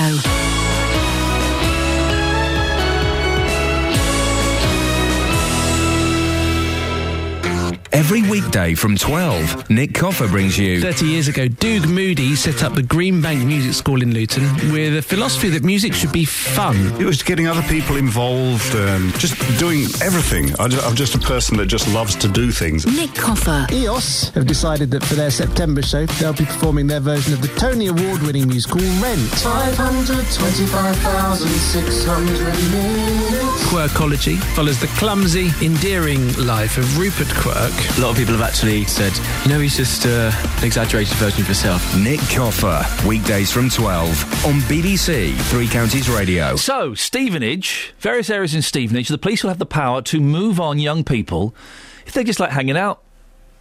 Dispersal order. Um, things been happening in Bedwell. What do you think? Would you like it in your area? I'm not an expert on these things, but someone who is is Professor Adam Crawford from the Centre for Criminal Justice Studies at Leeds Universities. Uh, Professor, you've conducted a study into dispersal orders. How how do they actually work? What's what's the thinking behind them? Good morning. Yes, um, the thinking is is that these are exceptional powers, um, and that there is a requirement for an authorisation process to trigger the powers, and that they are short-term powers uh, in the sense that they are only available for a limited period. I think in the case of which you're talking about, it's six months, which is the maximum, and I think that raises some real issues about how the powers are used. Um, the report that we published, was, uh, the title of which was Sticking Plasters and Wake Up Calls. And I think in, in, in many senses that captures both the possibilities but also the challenges and limitations of dispersal powers. So on the one hand, they are sticking plasters in the sense that they don't address the causes of the problem. They merely allow the police an enforcement tool to use in the short term to disperse. And where do they disperse them to? Do they send them home? Do they s- send them round the corner to the next street? Where, where do they go? I mean, uh, that varies. I mean, in, in, in essence, the powers don't, don't provide that answer to that question, which I think you rightly raised earlier, which is where do the people being dispersed go to? Uh, the powers only on- only allow for removal from the area, or in the case of particularly young people, to take them, return them to their homes. What problems did you find with the dispersal orders, Professor? I think we've found a number of what, what we might call uh, uh, unintended consequences. First of all, the dispersal orders can raise false expectations of residents as to exactly what's going to happen. The idea that all of a sudden that uh, that the crime problems and antisocial behaviour will be removed. They may, as we also discovered, they may simply be be displaced uh, to local areas, and that can cause uh, uh, problems for residents in, in, in, in neighbouring areas, such that actually there were some areas in which we which studied that uh, neighbouring areas then then um, had the same recourse to dispersal orders in their areas. So you almost had a kind of ping pong effect of, of moving moving the problem around rather than addressing it. I think the other problem that was often raised was about antagonising relations with young people in particular, because dispersal orders send uh, a clear but maybe unintended message about about uh, people's belonging, about where they can congregate, about what they can do. And as you rightly notice, uh, note that uh, the trigger for dispersal powers is presence, not actually particularly doing anything. All that having been said, we did find that actually the police tended to use the powers in, in quite sensitive ways. They were they were aware of the, the possibilities of antagonistic relations. But I think one of the real difficulties is, is, is, is the way in which that's understood or interpreted by people who, who may have had no intention of or engaging in antisocial behaviour activity, but may have been caught up Hmm. in the powers, and that therefore those kind of antagonistic relations could be exacerbated during that period. I was going to say, Adam, i i it's unfair, isn't it? Because g- young people, 15, 16, 17 year olds, have, have always hung around outside shops, out in parks, because, you know, there's not, they're too young to go to pubs, they're too young to go to clubs, so they, they just kind of congregate and hang out. I, I did it, I know my parents did it. it. It seems a little unfair on younger people. Yeah, I mean, I think, I think, and then also young people often have a very acute sense of fairness, and, and, and if they feel themselves being treated unfairly, that that, that can, I, I think, have uh, uh, adverse uh, implications. But one of the one of the real issues, it seems to me, from the perspective of, of, of young people for a moment, is that young people are those most at risk of being offend, uh, being victims of antisocial behaviour, uh, as well as potentially presenting a risk. And I think what the dispersal order does, it constructs all young people as a risk rather than at risk. So when you disperse young people, actually you can make them, disperse them into more risky places. And that's what we found in some areas where actually young people were actually being moved away from well-lit shopping areas where they congregated into slightly more vulnerable places, often without other people around, uh, who can often act as, as, as kind of guardians. And so that actually can increase the risks that, that, that young people uh, uh, may face. Are there any solutions, Adam? Did, you, did your s report find any possible alternatives? Yeah, well, I mean, what, what it did found, and this, this is the kind of positive side, was the kind of wake-up call element. What, what the dispersal order can do, partly because it triggers um, this authorization process, and where it worked well was actually to galvanize activity. So they can provide a short-term re- relief that, that, that draws partners together. So where, where they were used not merely as an enforcement tool, but part of a much wider, longer-term strategy that actually caused people from councils, from youth uh, services, from the police to actually think about, well, where, where, where should young people go? What's, where's safe for them? Where can actually they be engaged? Um, um, in activities which may not have the adverse implication. There is also some, uh, often, some quite uh, important intergenerational tensions where older people feel at risk, but sometimes they are misunderstood. Now that that, but, but that. In addition to that, there are also often some real antisocial behaviour and crime problems, and we shouldn't dismiss that. But they need to be addressed in the long term because one of the real fa- um, failings of the dispersal order was what do you do at the end of the dispersal order? Even where they were successful for the short period in actually reducing crime, often by displacement, what do you do at the end? And actually, often that left residents more worried when they came towards the end of the six-month period. And what it often resulted in was merely a, uh, a calls to renew the dispersal order. But ultimately, a dispersal order ad infinitum is not an answer. It, it, it should be a trigger to those longer-term preventative problem-solving and partnership approaches to these issues. Professor Adam Crawford from the Centre for Criminal Justice Studies at Leeds University, thank you very much indeed. Would you like a dispersal order in your area, or do you think it's unfair on young people? Call 08459 455 555. BBC Three Counties Radio. Well, the front page of the Daily Mail. Oh, look, there's a picture of Sally Bercow. You can virtually see her knickers. So isn't that delightful? But the more important story, I suspect, don't be nasty to fat people. Nice tells, tells doctors to show respect to obese patients. Still struggling to work out what's the correct word to use these days. Lynn's in Hemel. Morning, Lynn. Good morning, Iain. How are you? I'm very well, thank you. I'm a little bit peckish, but I'm very, very well. Fat. Is it? Do we use the word fat these days? Well, I'm a bit embarrassed to say this. I'm a bit fattist, if that's the word. Fattist? In, in what way? I find enormously fat people a bit repulsive. Why? I don't know. I think it's it's like a bit like Justin was saying. I mean, I smoke, so if I die of lung cancer, that's my fault. Yeah. And I know some people have medical conditions. Yeah. But you sometimes see people and they're just absolutely huge. Especially in the supermarkets, and then you look in their trolleys and it's full of just rubbish. But they repulse you. Read, I'm talking people who are sort of 25 stone. I'm Yeah. not talking somebody who's, you know, 15 stone. I'm talking really like the people you see on, say, Jeremy Kyle or in America. People that are massive. I used to go to lunch with a friend, and she brought one of her other friends along a couple of times. And this lady must have been 25 stone. And I felt a bit embarrassed because everybody stared at her. And I felt, I mean, she was a very flamboyant woman and wore fantastically bright coloured clothes. She wasn't, didn't feel uncomfortable about herself. But I felt a little bit uncomfortable because everybody just stared at her and talked, you know, in whispers that everyone could hear. And I found, I felt kind of embarrassed being with her. Isn't that interesting? Because because uh, did she feel embarrassed? No, she she was a very flamboyant person. Yes. And I assume that it didn't particularly So, bother her. the- the- why, why, so why did it embarrass you, Lynn? I'm fascinated by this because it's obviously. Did you have fat parents, or was there someone fat in your life as you were growing up? But there, there- there's, No, there's something deeper here. Oh, I don't know. I think it's because I felt embarrassed for her. Yeah. Because everybody was sort of laughing at her and pointing at Yeah. her, and, and especially little children. And you know, children are so lovely and honest. You know, and they say, "Oh, mummy, why is that woman so enormous or fat or Yeah. whatever?" Yeah, they do.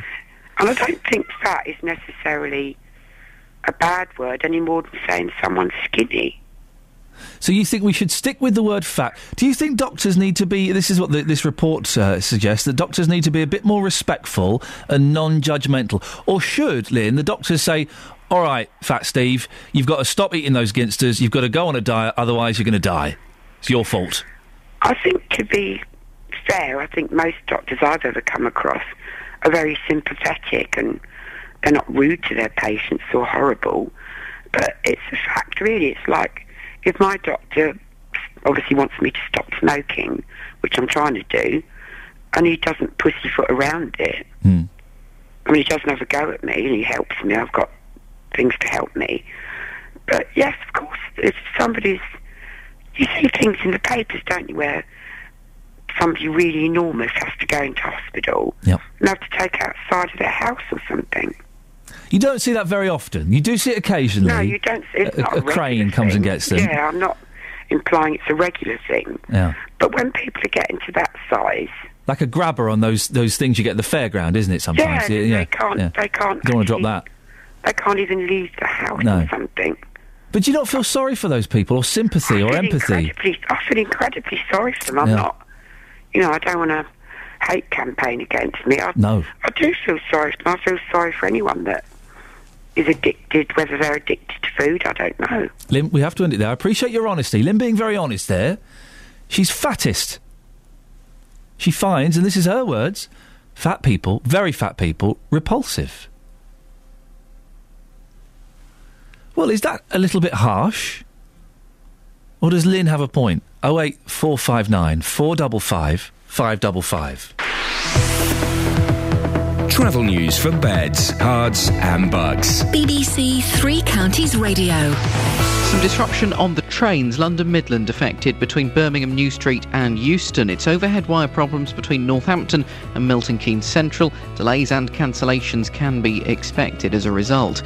On the roads, slow still approaching the Black Cat roundabout because we've got a broken down vehicle affecting the Barford bypass and the A1, not helping the usual congestion around there.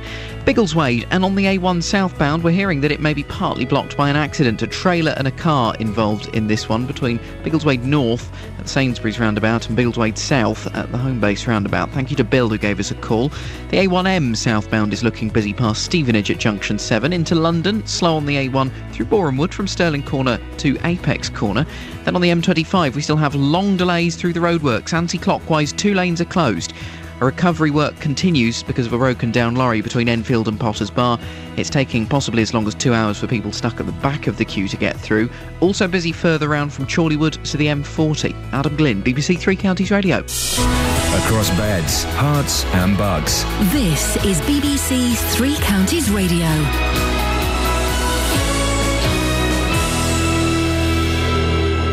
Half past seven. I'm Barry Caffrey. The headlines A housing association in Buckinghamshire is being criticised for not saying how tenants have been affected by the so called bedroom tax.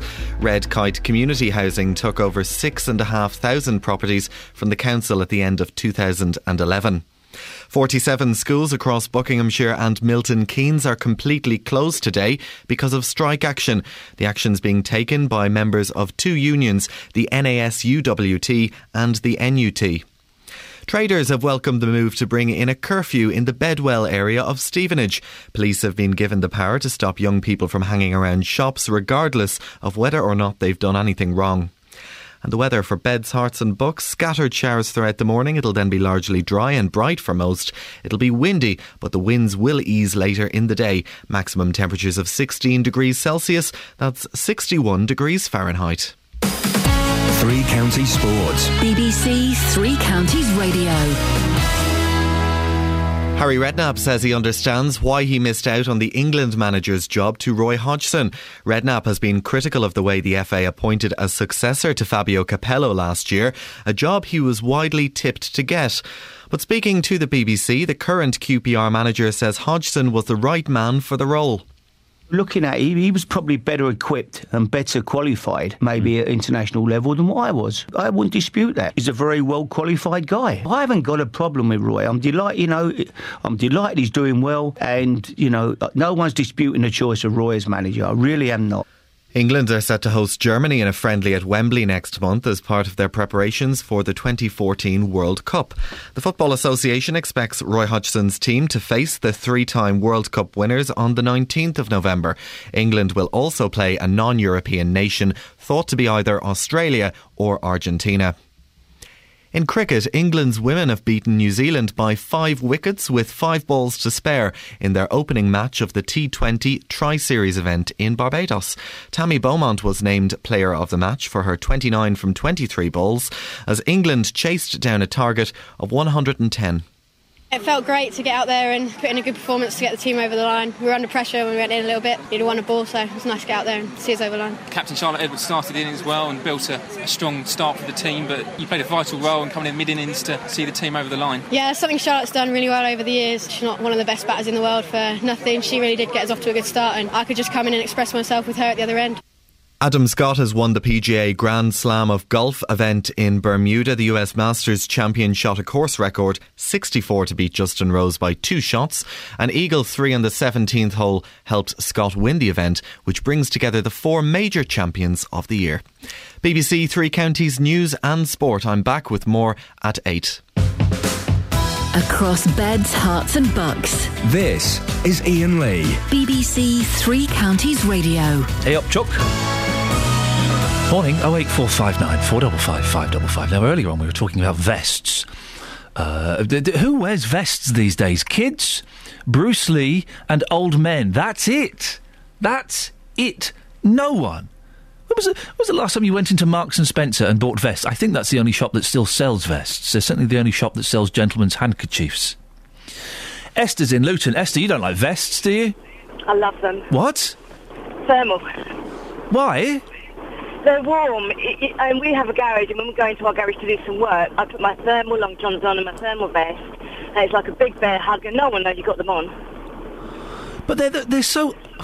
Let's let's be honest. They're so unsexy, Esther. There's there's there's, there's nothing attractive about them at all. But no one knows you got, you're wearing them. Under your clothes, nobody knows. But spo- but supposing supposing you you, you meet something. I, I don't know. Are you married? Have you got a partner? Yeah. Well, supposing he comes home and he's, he's you know, he's, he's full of passion and he, he wants to rip off your clothes and he's, he does, he rips your blouse off. He goes, oh, you got your thermals on. Let's, let's, uh, should, should we go and watch telly instead? He likes them. oh, oh, oh, is that is that part of the uh, the? Okay, let's uh, let's go no further there. But do you, what about when when blokes? They are for old men and children, really, aren't they? Not necessarily. It's, it's sensible over vanity. If you want to be warm, wear a you know thermal something warm. You don't sort of freeze. Hey, have you started um, putting your heating on yet? No, Have you not? no. You've done. You've well. Yeah, listen, you've done well. The, two days ago, I put it on for half an hour. Yesterday, it was it was on. To, to the point where the boiler stopped working, I had to go out into my garage and try and fix the boiler. Luckily, I worked it out. Uh, but uh, you've not put the heating on. That, that's uh, very brave of you. Yeah. put a jumper on. Put a dressing gown on. Pair, you know, a thick pair of socks. Okay. You'll Oh, be fine. put your thermals on. Yeah. Esther, thank you very much indeed. Yeah, we put our heating on. Uh, and it, well, I, and I've done that, uh, Esther. I've, I've put the jumper on. I have put the uh, the cardigan on. I've done all of those things. Thick socks, and it was just too cold. I treated my family by putting the heating on as I walked out of the house at a quarter past four this morning. So they'll wake up, nice warm house, huge electricity and gas bill. All right, guys. All right, guys. You know, my, wife's really annoying me at the moment. We've got this this heated radiator, uh, heated clothes source. We've mentioned this before. She's always turning it on to dry the clothes. Just let the dry, and, and I go and turn it off. I go back ten minutes later. It's turned on again. Just turn it off. Just switch it off, for goodness sakes. Yeah, well, yes, a tumbler in the garage. That's not a bad idea. Uh, on the subject of dispersal orders um, and curfews, Iain, I would welcome the dispersal order where I live, says Lee and Sandy. I recently called the police to ask if they could move on a group of youths that were purposely targeting my property and waking up my 14 month old baby. When I called the police, they told me they wouldn't send out any officers and I just had to deal with it. What? because the police didn't have the resources. Well, that's ridiculous. Going back to when I was a kid, we had nothing to do either, but we didn't carry knives, we didn't show disrespect to our elders. Well, okay, there's a few things here. Yes, if young people are breaking the law, then of course you should be able to phone the police, the police should come round, give them a boot up the backside, chuck them in the back of a car, put them in a cell. And I didn't carry knives when I was a teenager, but some people did. Hey, the 50s and the 60s, mods versus rockers, knives, anybody? Razor blades up your sleeves, anybody? And not all young people carry knives now, Lee. I think I, I do think that the um, the Daily Mail has done the, and I, it is the Daily Mail has done has done this country an injustice, done our young people an injustice. They're not all bad. Guess what? Some of our young people in this country are fan flipping tastic. They volunteer to do things. Some of them sit on their backsides playing Xbox all day. There's nothing wrong with that. Yes, some of them go out causing trouble, having fights and stabbing people. It's always been the way. It's always been the way. Uh, Helen and Milton Keynes. Teenagers used to gather outside the shops, mainly the off licence, begging for cigarettes, but were always moved on.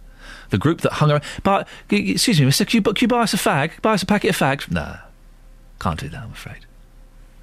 The group that hung around shops had been kicked out of local youth clubs as they caused trouble. I knew them from school and I felt intimidated by them. Well, what do you think? Really? I, I do think we do our young people a disservice. I, I, I'm going to make up a statistic here. Why not? I'm going to make up a statistic. I reckon that the percentage of little so and so's that carry knives compared to those that are decent, hard-working young people, I reckon that percentage has been the same for the last 30 or 40 years. I reckon you go back to the 60s, that the percentage of people carrying knives was the same as it is now. Now, that figure has been completely made up by me. It's not based on any scientific data. So you can shoot it down in flames if you want, quite easily, I, I guarantee. But I do think we do our young people a disservice. Most of them are nice. Most of them are nice. Uh, on the subject of uh, being nice to fat people, Adrian Ho says, if you're fat, you're fat. Tell it like it is. Howard says, uh, um, I don't feel sorry for anybody who's grossly overweight. Simply stop eating too much food. It's as easy as that. Go and do some exercise. There's far too many overweight people putting a massive strain on our health service as it is. I don't think it necessarily is as easy as that for some people. Some people are addicted to food in the same way they're addicted to drugs and alcohol and whatever it may be. Kerry says, Why should we pussyfoot around people? They need to know they're fat so they can do something about it and stop being such a drain on the NHS. Perhaps if people were told they were fat, it would shock them into action. Or if you tell them they're fat, it might shame them and uh, to the point where they go and eat some food as a, se- sense of comfort to try and regain some control of the situation and some of their self worth. Obesity costs the NHS millions every year. That money could be better spent on cancer drugs. Well, what do you think? 08459 455 555. We're talking about this because the Daily Mail's front page is Don't be nasty to fat people. NHS guidance urges GPs to be more respectful and uh, take a non judgmental tone. Well, Justin Daly, you've been out and about this morning uh, getting people's reaction on this. What have, what have people been saying? Well, Liam, I've got a, a very interesting clip coming up here. This man doesn't wish to be named, but I put the question to him Does he have any sympathy for people who are obese? And here's what he had to say. My wife was was a, a big lady, and the doctors were forever, ever going on about her weight, her weight all the time, non-stop. And yet you look at some of them, It's pot calling and kettle black, some of them. How did it make your wife feel when doctors were, Terrible. were constantly going on about it? Terrible, absolutely terrible. In the end, she was frightened to go to the doctors. She passed away three years ago, and that, and she didn't want to go to the doctors in the end because they just kept on about her weight all the time. So these new guidelines saying that doctors should have more sympathy, you welcome with open arms then? Yeah. Oh, yeah, definitely. Yeah. Why pick on these larger people?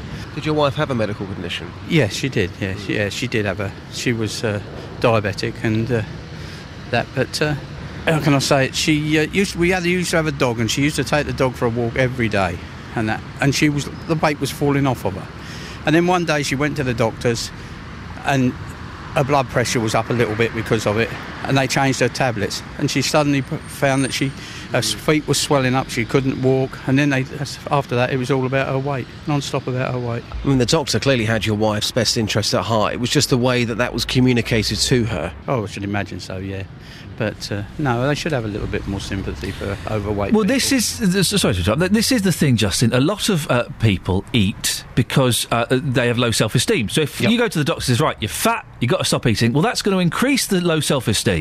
That's going to fill you with shame. So you're going to go back and eat to try and make yourself feel better. I totally agree. And you know what? Before the programme, I think I was quite brutal about this. I was saying, well, you know, I used to be quite overweight. So I think there's no excuse if you are overweight, but it's all in the tone.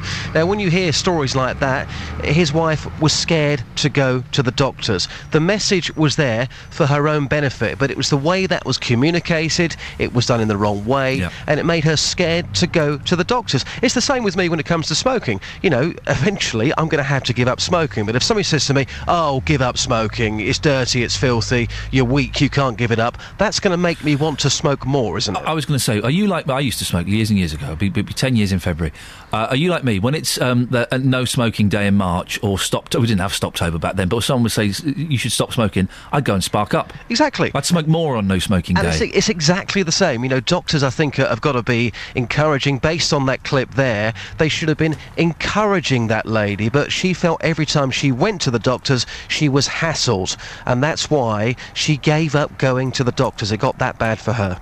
Justin, thank you very much. Fascinating stuff on the Facebook. Steve uh, says. Um, uh, the, the, using the word fat unnecessarily labels people. You don't hear skinny people being called bone or people with depression being called sad.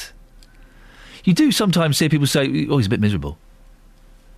A little bit miserable. You get people called skinny. I get called skinny quite a lot. I'm not as skinny as I used to be, to be honest. But, uh, and, uh, oh, Simon says, bring back uh, Tina Beloved Powers, Iain. Uh, well, it was a regular feature. We're, thinking, I'm thinking next time if Justin's off on holiday, we get the, the, the, the doctor to come on and replace him. No, we won't. There'll be more on that story. We are following that story very closely. 08459 455 555 is the telephone number. Are we too harsh on fat people? Interesting, really fascinating stuff there that Justin got from that gentleman. His wife felt bullied, felt picked on because of the doctor, refused to go to the doctor. Do we need to tone down our language? All of the people who are saying we shouldn't pussy, pussyfoot around, Kerry's saying that, they need to know they're fat. Um, I'm assuming, I'm guessing, you're not fat people. We need to speak to some fat people today. We've had Lynn, who says she is repulsed by fat people. If you're a larger person, how does that make you feel? That one of our callers is repulsed by you. How does that make you feel? 08459 455 555. Travel news for beds, cards, and Bucks. BBC Three Counties Radio. Delays at the moment at the Black Cat roundabout. It is still partly blocked by a broken down vehicle, so that's affecting the Barford bypass and the A1 this morning. Further down the A1, round Biggleswade, we're hearing reports it is partly blocked by an accident. A trailer and a car involved in this one between Biggleswade North and Biggleswade South, the two junctions with the A6001. Further down the A1, it's looking busy past Stevenage on the A1M, and it's also slow into London as you go from Stirling Corner to Apex Corner through Borehamwood. Watford very heavy on the Eastbury Road. There's been a traffic light failure at Deacons Hill and the Oxhey Road junction. Thank you to Pauline who gave us a call on that one. Very busy on the M25 as well. We've got problems anti clockwise. A spillage, it's a hydraulic fluid spill after a lorry had a blowout. That means the lorry is still being recovered and that spill is being mopped up between Enfield and Potters Bar, junctions 25 and 24 through the roadworks. So two lanes are closed, only one open. It's causing delays well back into Essex this morning, back as far as the M11. Things also looking quite busy on the A6 and the A507 where they meet in Clophill.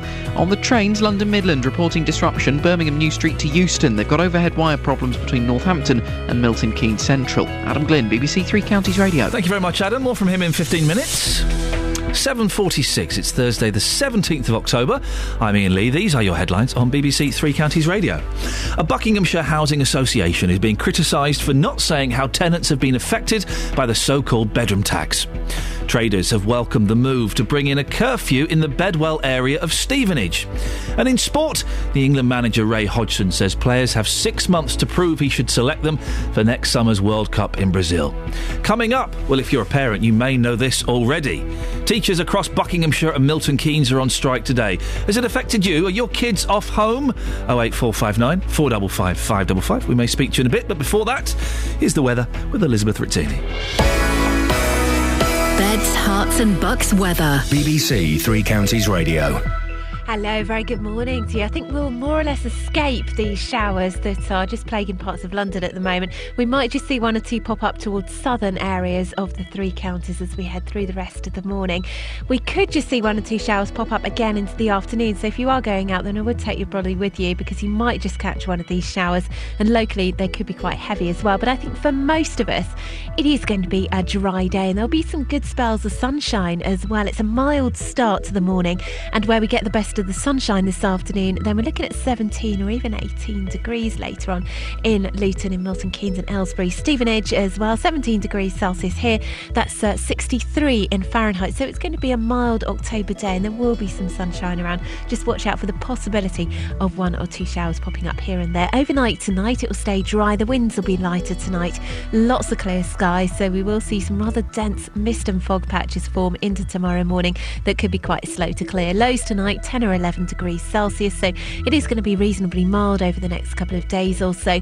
Uh, tomorrow morning's fog will gradually lift into low cloud, the breeze will pick up, and we'll see some outbreaks of just light rain and drizzle by the time we get to the afternoon. That's the forecast. Every consumer problem has an unhappy customer. They've actually deleted the main account instead of attaching my one to it. We ordered it, and when we got home, we checked the measurements, and it just will not fit. A company. We've asked the council, but now they come up with a new excuse. It's not them, it's down to the highways. And he said, Well, I'm sorry, that's your policy. Oh, well, maybe next time you'll learn not to open the box. And me getting to the bottom of it all. And they confirmed that they would return my excess and that my no claims bonus would not be affected. The JVS show fights for your rights and tackles your consumer problems. Weekdays from 9, BBC Three Counties Radio. Oh eight four five nine four double five five double five is the telephone number if you want to uh, give us a call on the subject of fat. Don't be nasty to fat people. Is uh, the front page of the Daily Mail. Um, lots of texts here. Morning. Some people who are large cannot help but be fat. I have an underactive thyroid and sleep apnea. And both those contribute to being larger. Do they, Andrew? I don't know. Andrew's in Windsor. Well, do they? I don't know. Is is that an excuse or is that a, a legitimate thing? I'm constantly trying to lose weight. I even went to those horrible tablets, but can't be by the loo all day. Uh, and be worried about accidents. I feel doctors need to be aware of uh, more aware of patients' records and the patients. Um, Janet says, please do not keep slating the Daily Mail. This is the paper that was prepared to take on the Lawrence killers and expose the MP's expenses scandal, etc. We need a robust press who keep us informed. You're just as acerbic. Yes, I know. Uh, Phil, and that's the beauty of this show, and indeed the beauty of the Daily Mail, if, if beauty could be found in such a hideous thing. Phil the Fruit says, make a law that says all large size clothing must have the word greedy stamped all over it. Again, this will make them think twice. Phil, no, come on. Helen in Milton Keynes says uh, people assume that those that are overweight don't own mirrors and are unaware of the excess weight they carry. Of course they know. I gained weight after surgery, which was a known cause of that type of surgery. Please don't read out my name, as it's embarrassing. Okay, I don't think I did.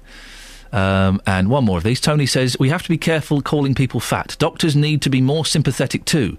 A doctor told my mum off for being overweight. Well, Iain, my mum died. She had cancer of the ovaries. They did not diagnose this until it was too late. My mum was upset by the lack of care from her doctor. People do not choose to be fat. Mick's in High Wycombe. Morning, Mick. Good morning, how are you? Yeah, I'm okay, thanks. Where do you stand on fat people? Well, I'm a bit fat myself, so, you know, and for that woman to say that she finds fat people repulsive, may I tell her straight right now, we think the same about you, your attitude, love. And this little bit of fat I've got, well, I'd rather that keep me warm at night than you. How fat are you? Referring to Lynn, who we spoke to about uh, 30 minutes ago. How, how big are you, Mick? Well, I should be down to about a 34 waist, but I'm actually 36 to 38. Right. Right, now my weight went on, short, you know, after I stopped smoking for health reasons. Uh, at the moment, I've got type 2 diabetes, which is. Is that because of your size? manageable. Yeah? Is that because of your size, the diabetes? Well, my grandmother was a diabetic, so it might be just something in the family there. Right. You but know, the, the, the, I- the, size wouldn't have helped, would it?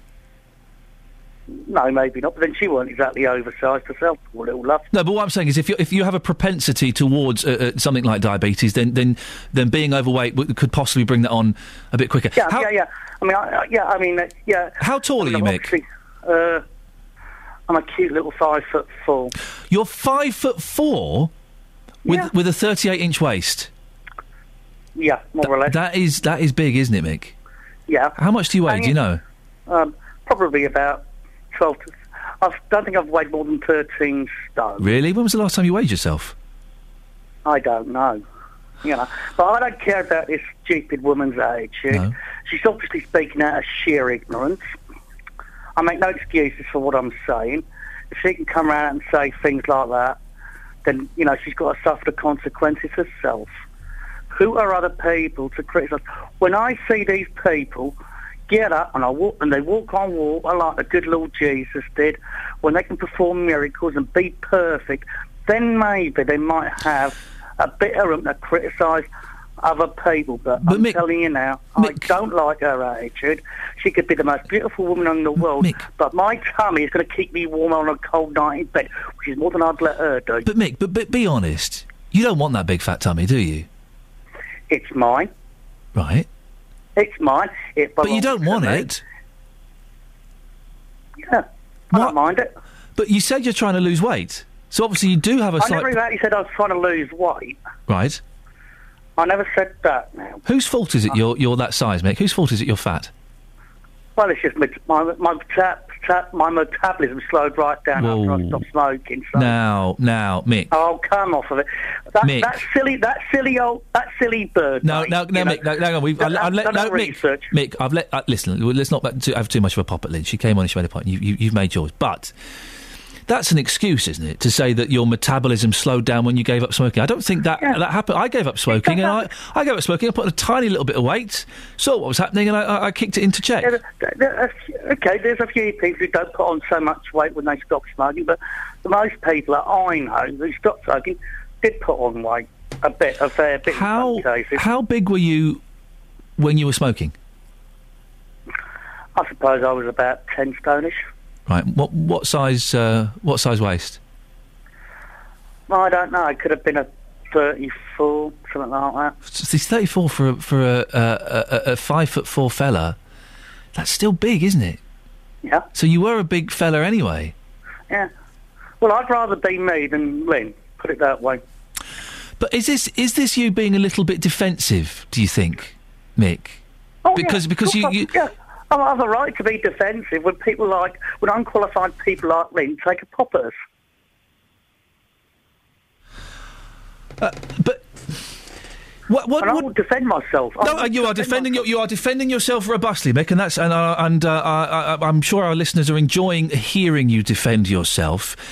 But uh, seriously, Mick, be serious. You know you're putting your health at risk. You've got diabetes, which I would suggest has um, uh, uh, um, prompted, uh, you know, has, has brought on uh, been brought on by your size. Certainly made you know, brought on quicker by your size. You're at risk of heart disease. You're at risk of, of dying, Mick. You don't want that, do you? We're all going to die one day. Yeah, We're but you're gonna gonna die a lot quicker day. because of your size. dying, it doesn't doesn't bother me. I mean, we're all going to die one day. Don't even bring that into the conversation for crying out loud. But but but you're going to die a lot quicker than me, probably. Probably, not necessarily. Not necessarily, but there's a stronger chance you'll die before me. Like you, know, you could go, one of us could go out now, go out of our homes, or in your case from work today, and get run over by the Well, number nine bus. I suspect the bus would see you better than he saw me, to be completely honest. Yeah. But but you, you, you, in that case, he's going to likely cra- grab you for the, if he doesn't see you. well, there, exactly. There you go. You see, but Mick, you can't. Uh, have you got a partner in your life? No. Would you like one? Yeah. Why do you think you haven't got one? Well, I don't know yet. How old are you, But you should have think. I mean, I'm 52 now, and I've had I've had a few. I've had girlfriends, yeah, Yeah. but you know. Do you think your size got, could my be- size has got nothing to do with it. I did have a girlfriend for th- for three years while I was this size, you know. So you know, and uh, she never complained about my size. but she was about uh, she was only about eight and a half stone herself. And you genuinely think that your size has nothing to do to do with the fact that you're you're single at the moment? I'm just asking. No, it hasn't. And you're happy What's with? wrong with personality rather than looks? To go with some, to, to refuse to be with somebody because of their size or their looks is a very shallow person, and I wouldn't want that kind of person within a hundred miles of me, let alone have a relationship with. And Mick, hand on heart, are you? Is there? Okay, got it. Is are you happy with your size? Yes. Mick, I appreciate your time this morning. Thank you very much indeed. Um, fascinating. Oh wait, four five nine four double five five double five. Tony's uh, on the line. Morning, Tony.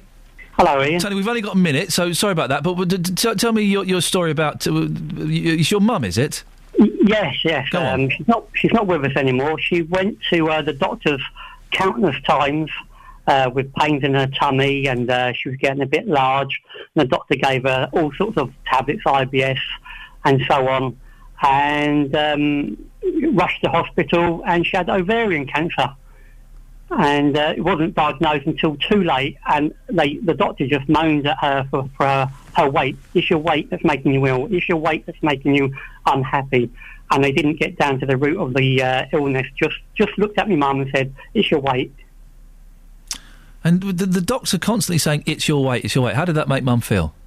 Very upset. You know, she used to go home, cry to my dad all the time, and say that she's tried all the diets. She used to go to Weight Watchers and everything, and nothing helped. And it was ovarian cancer that she had. Indeed. Tony, I'm sorry for the loss. I, I really appreciate you giving us a call this morning to uh, to tell us that story about your mum. Thank you very much. Oh eight four five nine four double five five double five. Let's get the travel. Travel news for beds, cards, and Bucks. BBC Three Counties Radio. Disruption on the rails. London Midland and Virgin trains are being affected. It's overhead wire problems between Northampton and Milton Keynes Central. They could both have delays of up to half an hour as a result. On the road, slow on the Barford bypass and the A1 coming toward the Black Cat roundabout. There is still a broken down vehicle on the roundabout, not helping with the congestion. Further down the A1 through Biggleswade southbound, partly blocked by an accident. A trailer and a car involved between the A6001 at Biggleswade North and Biggleswade South. Southbound A1M is busy past Hitchin towards Stevenage. There are delays into London on the A1 through Borehamwood, Stirling Corner to Mill Hill Circus. The M1 is looking pretty stop start southbound from Luton toward Redbourn Junction 10 to 9. A little slow on the A5 through Dunstable. The A10 definitely busy on the approach to the M25 through Cheshunt. In Watford, heavy traffic on Eastbury Road after a traffic light failure at Deacons Hill. And on the M25, severe delays after a breakdown earlier through the roadworks section that has now been removed.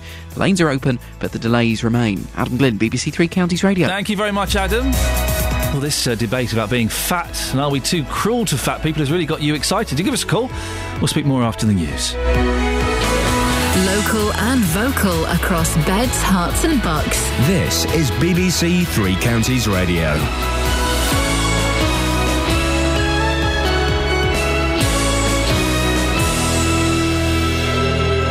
It's 8 o'clock. I'm Barry Caffrey. The headlines Bucks Housing Association in bedroom tax row. Traders welcome curfew for part of Stevenage. And Prince William to present Wimbledon champion with OBE. BBC Three Counties Radio. A housing association in Buckinghamshire is being criticised for not saying how tenants have been affected by the so called bedroom tax. Red Kite Community Housing took over 6,500 properties from the council at the end of 2011. Councillor Ian Bates is from Wycombe District Council and he says it's irresponsible not to say how many people are currently in rent arrears. The local housing association, association Aragon Housing, which is um, in uh, Bedfordshire tells us that since April their uh, rent arrears are going up by 9%. I mean, I was concerned that perhaps a similar thing was happening with Red Kite and um, tried to find out, but they don't seem to want to tell me. Well, in a statement, Red Kite Community Housing said they declined the request to avoid any information being used to make political points. 47 schools across Milton Keynes and Buckinghamshire are completely closed today because of strike action. The actions being taken by members of two unions, the NUT and the NASUWT. 46 schools in Buckinghamshire and 18 in Milton Keynes are partially closed. Traders have welcomed the move to bring in a curfew in the Bedwell area of Stevenage. Police have been given the power to stop young people from hanging around shops, regardless of whether they've done anything wrong. It's in an effort to tackle antisocial behaviour and crime. Professor Adam Crawford is from the Centre of Criminal Justice Studies at Leeds University. He conducted a study into dispersal orders and told Iain Lee this morning that he's not sure orders are the answer. Young people often have a very acute sense of fairness, and, and, and if they feel themselves being treated unfairly, that that, that can, I, I think, have uh, uh, adverse uh, implications. But one of the one of the real issues, it seems to me, from the perspective of, of, of young people for a moment, is that young people are those most at risk. The Director of Public Prosecutions, Keir Starmer, is promising child sexual abuse will be investigated and prosecuted differently from now on. It's as he issues the final guidelines for dealing with cases. Prosecutors are advised to focus on the credibility of an allegation rather than the weakness of a victim. Prince William will conduct his first investiture ceremony this morning at Buckingham Palace. He will present several awards, including an OBE to the Wimbledon champion Andy Murray. In sport, the England manager Roy Hodgson says players have six months to prove he should select them for next summer's World Cup in Brazil. Hodgson will name a provisional list of 30 players on May the 13th before selecting his final 23 man squad on the 2nd of June. And the weather for beds, Herts, and Bucks. Scattered showers throughout this morning. It'll then be largely dry and bright for most. It'll be windy, but the winds will ease later in the day. Maximum temperatures of 16 degrees Celsius. That's 61 degrees Fahrenheit. And you can get the latest news and sport online at bbc.co.uk slash three counties.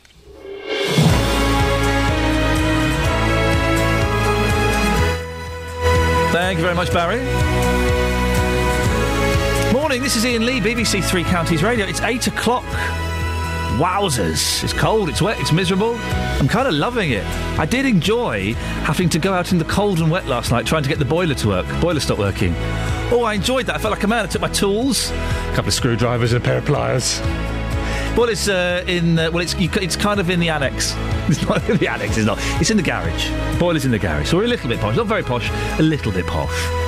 Uh, and I was banging it and fiddling around with it and twiddling knobs, and I, I, finally got it to work. The water pressure had dropped, if you're interested. And I found the knobs that, that boosted the water pressure up. Wallop, heating.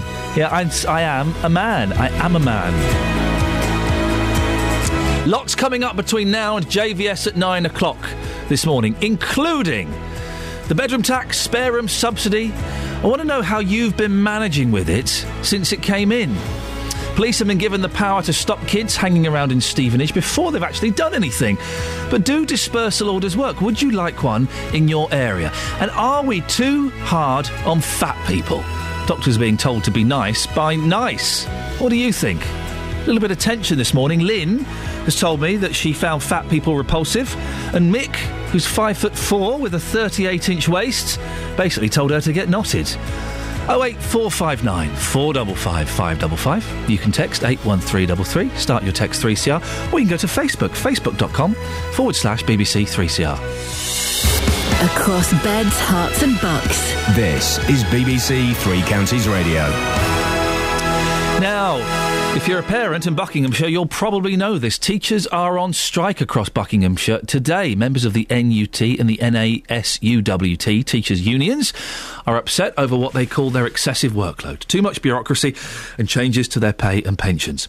I'm joined now by Graham Hussey, who is the NUT's divisional S- secretary for Milton Keynes. Morning, Graham. Why are teachers going on strike today? Good morning. It's um, one of the reasons. Well, the main reasons for going on going on strike this morning is the increase in workload, the change to teachers' pay, and um, a change to teachers' pension, all done without consultation with the unions. It's just Michael Gove's great big plan. How many teachers are out on strike today? It's it's the majority. So in Milton Keynes itself, all all secondary schools are closed, and with primary schools, it's down to individual uh, individual classes, but there are a few that are, are closed. The, the, the, thing is, Graham, that, that everyone's going through this, aren't they? Everyone's uh, having reduced pay. Everyone's having uh, changed pension uh, schemes. Why are teachers so special?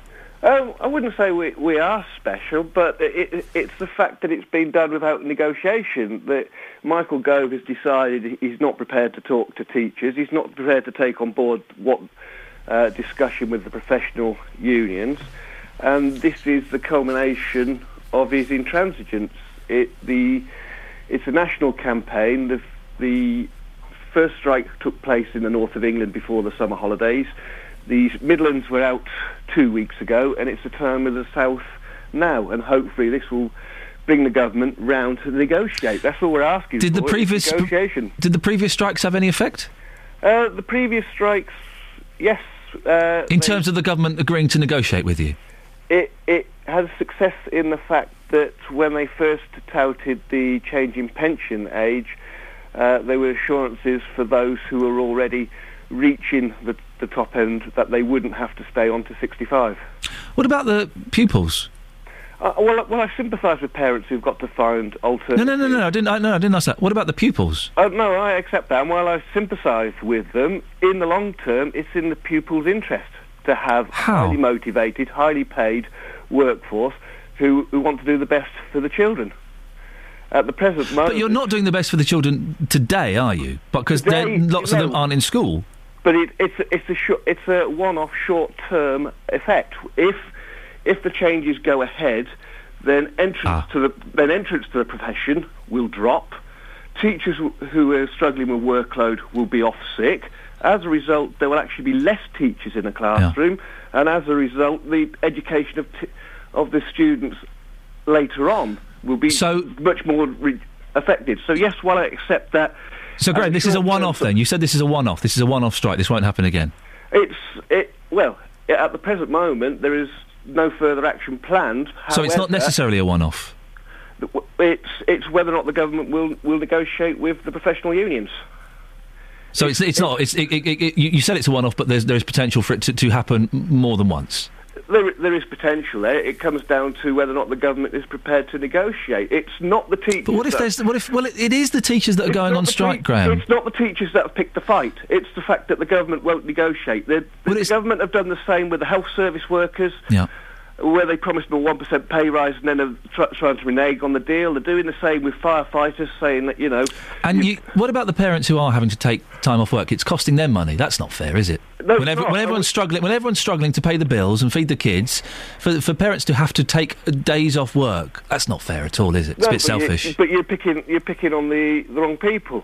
The teachers are not responsible for taking the strike. Well, no, the, the teachers are te- responsible for the not. strike. They're, they're, they're reacting to Okay. a government who won't talk to them. No, but Graham, Graham, So what, what's our option? Graham, the, the only Graham, the only people who are responsible for the strike are the people who are striking. That that that seems obvious. You, you, the, the unions balloted the, the teachers; they voted for a strike. They have to take responsibility for the strike. That seems As- as a disingenuous. As a, result, That's no disingenuous as a result, to no, blame it on the not dis- government. it's not disingenuous. As a result of the government not willing to talk to teachers, the teachers have been forced into no option but to take this action to hopefully f- get the government to negotiate with with the teachers. and if they don't, you'll keep taking that action.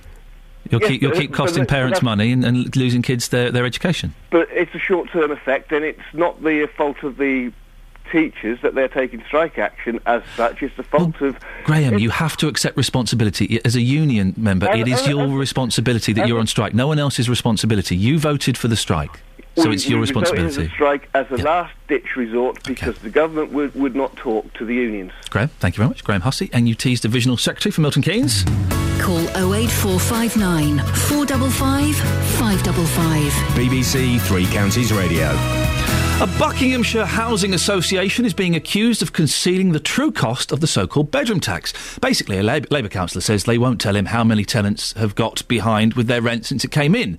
They say they know Labour's promised to repeal the spare room subsidy and they won't supply information to be used to score political points which seems a bit, you know, kind of political, really. It doesn't help us get a picture of what's going on. So we thought we'd get personal stories, your stories. If you want to give me a call with your stories uh, of the bedroom tax, 08459 455 555. I'm going to speak now to Christine Cullerton from Shefford. Last time we spoke, bedroom tax was about to come in, and you feared that you could lose your home, didn't you, Christine? Yes, I did. Um, because um, when it was first introduced, my decision was because there's a shortage of one bedroomed properties in the area. Um, I decided that I was going to continue to pay the extra proportion of the rent myself. Um, but was then informed by my housing officer that if I chose to do that and then got into arrears, the the local authority would be under no obligation to rehouse me, right? Because I'd be seen as making myself intentionally homeless. So, what size how, what size property were you in? How many bedrooms? I have two bedrooms. Right, two bedrooms, and it's just you living on your own. It's me living on my own. I actually. Oh, hang on, it's, it's not you on your own. Who's that in the background? That's Shadow the dog. Okay, well, you, so you and you and Shadow there, and I'm sure he can sleep on the end of your bed if he wants. So, so what what has been the outcome? Are you still in the same property you were in? I'm still in the same property I'm in. Um, I moved here in March 2011. Um, and I moved from a three bedroom property because I was conscious of the housing shortage and um, aware that I was a single person. My children had grown up and my youngest son had left home. So I was a single person living in a three bedroomed mm. property and took the decision to downsize. Um, I applied to my housing association for a transfer. Um, and waited about three months and nothing seemed to happen. And then by chance, I met somebody with a young family looking for a three bedroomed property. So we agreed to do an exchange. Um, so, what, what are you doing to make this work now? How are you finding the extra money? I have been very, very lucky in that I had built up credit on my rent prior to the bedroom tax coming in. Um, so I have a cushion mm. of money at the moment that's enabling me to pay a very small amount of the rent myself and the credit I've built up is covering the rest of the rent and that keeps me going until April next year. Okay, then what happens in April next year? Are you, you going to have to cut back on, on heating or food, or are you going to have to get a job? What, what's going to happen? I am already cutting back yeah. on heating and food and everywhere I can in order to meet the additional cost of the rent um, and council tax because I'm now also responsible for a proportion of the council tax. Um, and I'm I'm managing at the moment just about. There is nothing I would like more than to return to work. Unfortunately, I suffer with ME or chronic fatigue syndrome, um, and it's just not possible. I may be able to do some kind of part-time work in the future, but I know that I c- there's no way I can return to full-time employment. Are you worried about what's going to happen to you in April when that cushion runs out? Iain, I worry on a daily basis. I have worried since the bedroom tax came in. I just feel when I first moved here, I loved the area. I've got a very good support network of friends and neighbours. I attend the local church. I feel part of the community.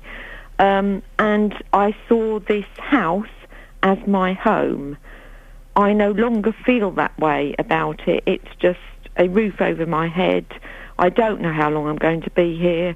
Um, looking at it realistically, there's no way I can stay here on the long in a long term basis because I just cannot afford to pay. And have you considered downsizing? Is that an option? Downsizing again? If there was a one bedroom property in this area, then yes, of course I would consider, and I would have considered moving to a one bedroom property when I was leaving my three bedroomed. Um, it's it wasn't an option. There aren't that many one bedroom properties available. Um, I could move into a warden controlled bungalow, but I I have an illness. I'm not completely infirm, and I feel that there was somebody out there with more needs Mm. who would benefit from a ward and control. Christine, one question, final question. How big is Shadow? Because I can hear him panting in the background while you're talking. He's doing. Is he, he must be huge. He's um, a Samoyed. So He's a um, what? A Samoyed, a husky. Oh, oh, no wonder I can hear him. Christine, listen, lots of luck to both of you, and I appreciate you coming on this morning. Thank you very much. No problem. Can I just say one thing in before you go? I understand that um, the government need to address the issue of saving money and addressing the housing shortage. And I agree to an extent with that. What I don't understand is why this council tax, this bedroom tax, is only targeted at people of working age, um, those on benefits. When I moved here, I was paying the rent myself and I was working full time. Unfortunately, the stress of the move brought on my illness again, and I've been unable to work since moving here. I didn't intentionally decide, as seems to be implied, that I assumed that I would move here. I thought, oh yes, I'll have a two-bedroom property and I'll expect taxpayers to pay the rent for me. That wasn't my intention at all. Um, there's nothing I would like more than to be able to pay the rent myself. And the irony is, if I was doing that, I wouldn't be under this pressure to move to a one-bedroom property. I would be left alone. Christine, we, we have to end it there just because we're out of time. I, I hope you feel you've got your point across, and I hope you don't think I was in any way implying that at all. I'm, I'm sure you're speaking about society at large. That's Christine Cullerton from uh, Shefford. 08459 455 555. Right, for the last time, a very sad farewell. A little bit, t- I'm a little, genuinely a little bit emotional. It's the last one. It's uh, Travel with Adam Glynn. Travel news for beds, cards, and Bucks. BBC Three Counties Radio. Not quite the last one, but almost the last one, but uh, emotional nonetheless. Right, London Midland problems. It's, as you go from Euston toward Birmingham New Street, they've got overhead wire issues between Northampton and Milton Keynes, causing delays of up to half an hour. Virgin affected by this as well. Delays at the Black Cat roundabout after a broken down vehicle earlier. That's now been moved, but the A1 and the A421 are both looking very busy. Further down the A1 through Biggleswade, part blocked by an accident, car and a trailer involved between Biggleswade North and South. A1M heavy from Hitchin to Stevenage. A10 very busy down toward the M25. There have been problems on the M25 all morning. It's still big queues anti-clockwise after a breakdown through the roadworks. That's Enfield to Potters Bar with congestion well back into Essex. Further round slow Chorleywood to the M40. And in Watford, heavy traffic because of a traffic light failure on Eastbury Road around Deacons Hill. Adam Glynn, BBC Three Counties Radio. Thank you very much, Adam. It's 8.18. It's Thursday, the 17th of October. I'm Iain Lee. These are your headlines on BBC Three Counties Radio. A housing association in Buckinghamshire is being criticised for not saying how tenants have been affected by the so-called bedroom tax. Hertfordshire police have been given new powers to tackle antisocial behaviour in parts of Stevenage. An evening curfew's being introduced in Bedwell. Oh, you smell really. I've just got a waft of you. Thanks. Oh, gorgeous. Hertfordshire police. Sorry, it put me off my stroke a bit there. Hertfordshire police have been given new. Oh no, we've done that bit. Uh, in sport, the England manager Roy Hodgson has challenged players to football, football, football. the weather. He's, he's not really saying anything. He's just saying play well, and we'll, we'll, you can play in the World Cup. But that's ages away, so forget that. The weather. It's cold. It's wet. Coming up, JVS. BBC Three Counties Radio.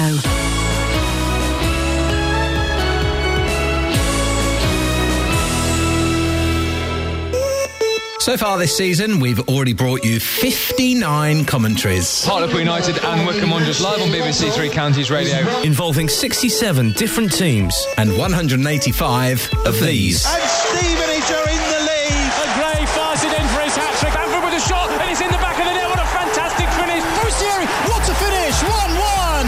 Saturday will be no different. With another four live games Watford versus Derby, MK Dons host Rotherham, Stevenage away to Walsall, and Luton's match at Tamworth. Choose your team to listen to in Three Counties Sports, Saturday from 2 on BBC Three Counties Radio. Local and indeed vocal. Just talking about Darren Day there. You don't Yeah. see Darren Day much these days. I think Darren Day used to live in Whitwell. Did he really? think so. He was good. He had a, he had a good career, good looking lad. Did, did summer holiday live stage show. Got got into trouble. I, I, I think we can say safely with drugs. He got into trouble with drugs uh, and got engaged. What five, six, seven times? I think so. I met him once. Very nice bloke. I wonder where he is now. He might still be in Whitwell. Well, if he is, give us a call. Come Come on, on, a growing watercress. come in on a Friday and, and sing some songs with us, Dan. It'd be nice. It'd be nice to have you on the show. There we go. JVS is here. Morning. It's Issey Miyake that you're wearing. It is Issey Miyake. We're allowed to say that on the air, I think, aren't we? Well, you just have. Yeah, it's just it's, it's the best scent a man can buy. No, we're not allowed, no, we're not allowed to say that. I've just uh, the BBC. We're not allowed to say that. I used to wear it a long time ago. I need a scent. The thing is, scent is so expensive. You want to get a good scent? Yes. So expensive. And I'm trying to save a few pennies at the moment. I'm just closing my Amazon account. I use it too often, uh, and um, I do. I've just sent them in there. I like, "Can you close my account, please? I can't stop buying rubbish from your site." uh, so I'm, I'm putting off buying a scent. I might treat myself at Christmas. Yeah, splash out. Quite literally. Why not? Don't you ask for it for, for birthday presents and Christmas presents? That's what I do. I yeah. I, I, well, I asked for last year. I asked for my mum to get me. Uh, so I, I, I'm I'm partial to a little bit of Prada. I think it smells delightful. oh, Smells that's wonderful. that's real expensive. Nice. That is, yeah, posh. Uh, and my mum said I couldn't get that aftershave you, you, you wanted, so I got you one from Boots. It only cost ten pounds,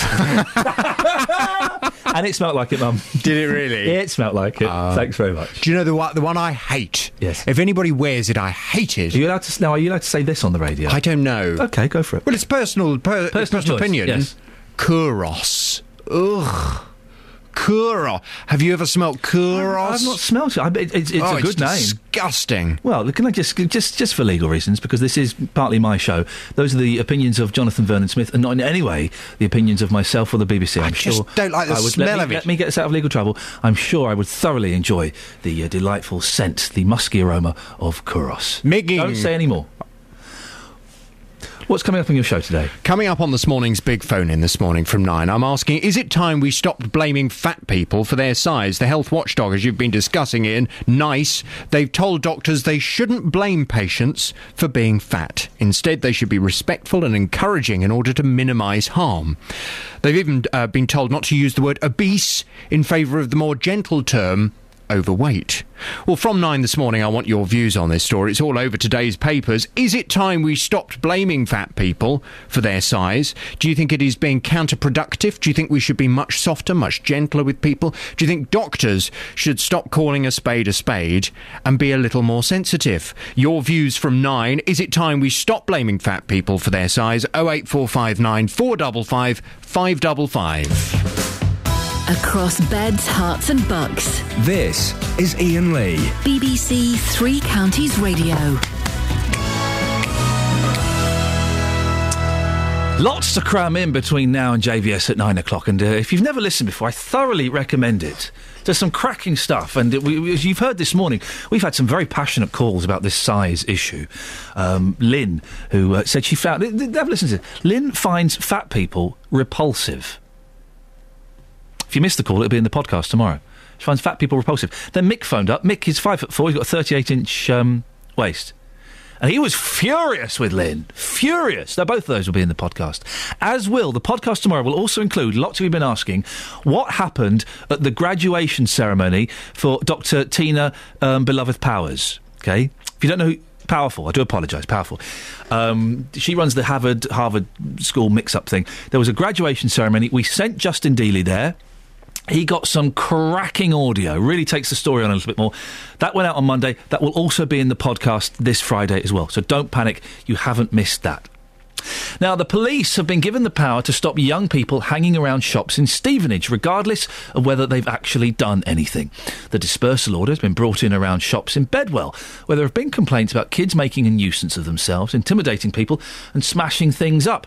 Well, our reporter Justin Dealey has more on this. Morning, Justin. Hello, Iain. How bad is the problem? You've heard some pretty bad stories. Yeah, pretty bad. It's um, gangs of youths here in the Bedwell area. Some people say the situation has been out of control for, for quite some time. I spoke to locals on Bedwell Crescent yesterday, and here's what they had to say.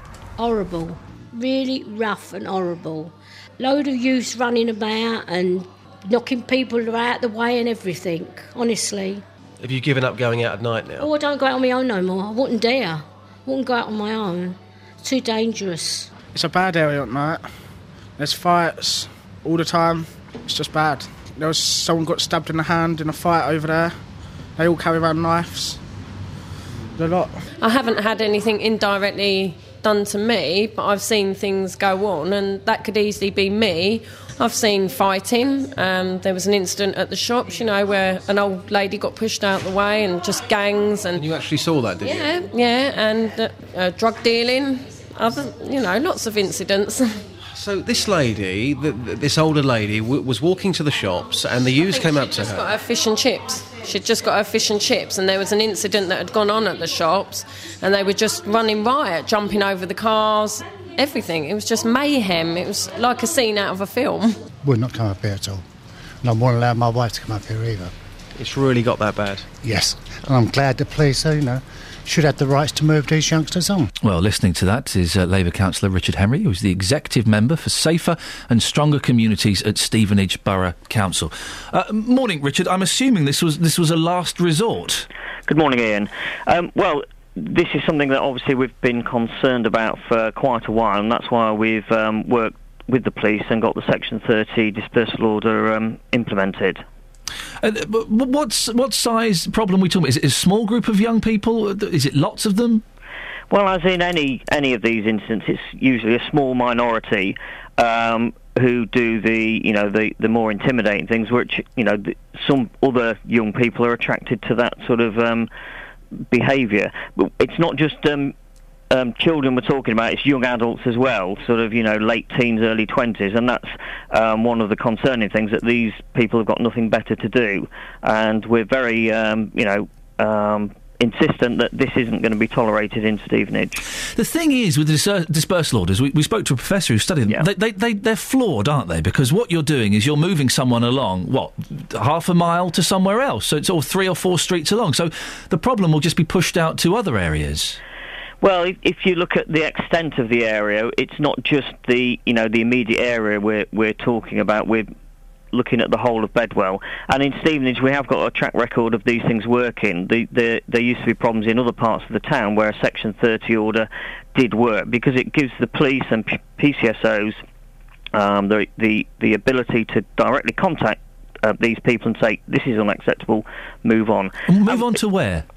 Uh, move out of the immediate area because, you know, as, as the listeners were saying earlier on, they're concerned about going to the shop. So it moves them. So move out of around. Bedwell, but move on to another area to cause trouble. Well, as we because that's know- what will happen, isn't it? We, we, we know that if, if um, young people are const- consistently moved on, then they get fed up and, you know, they'll go home or, um, you know, go and play, you know, computer games or whatever other things that they do. So it does actually work, you know.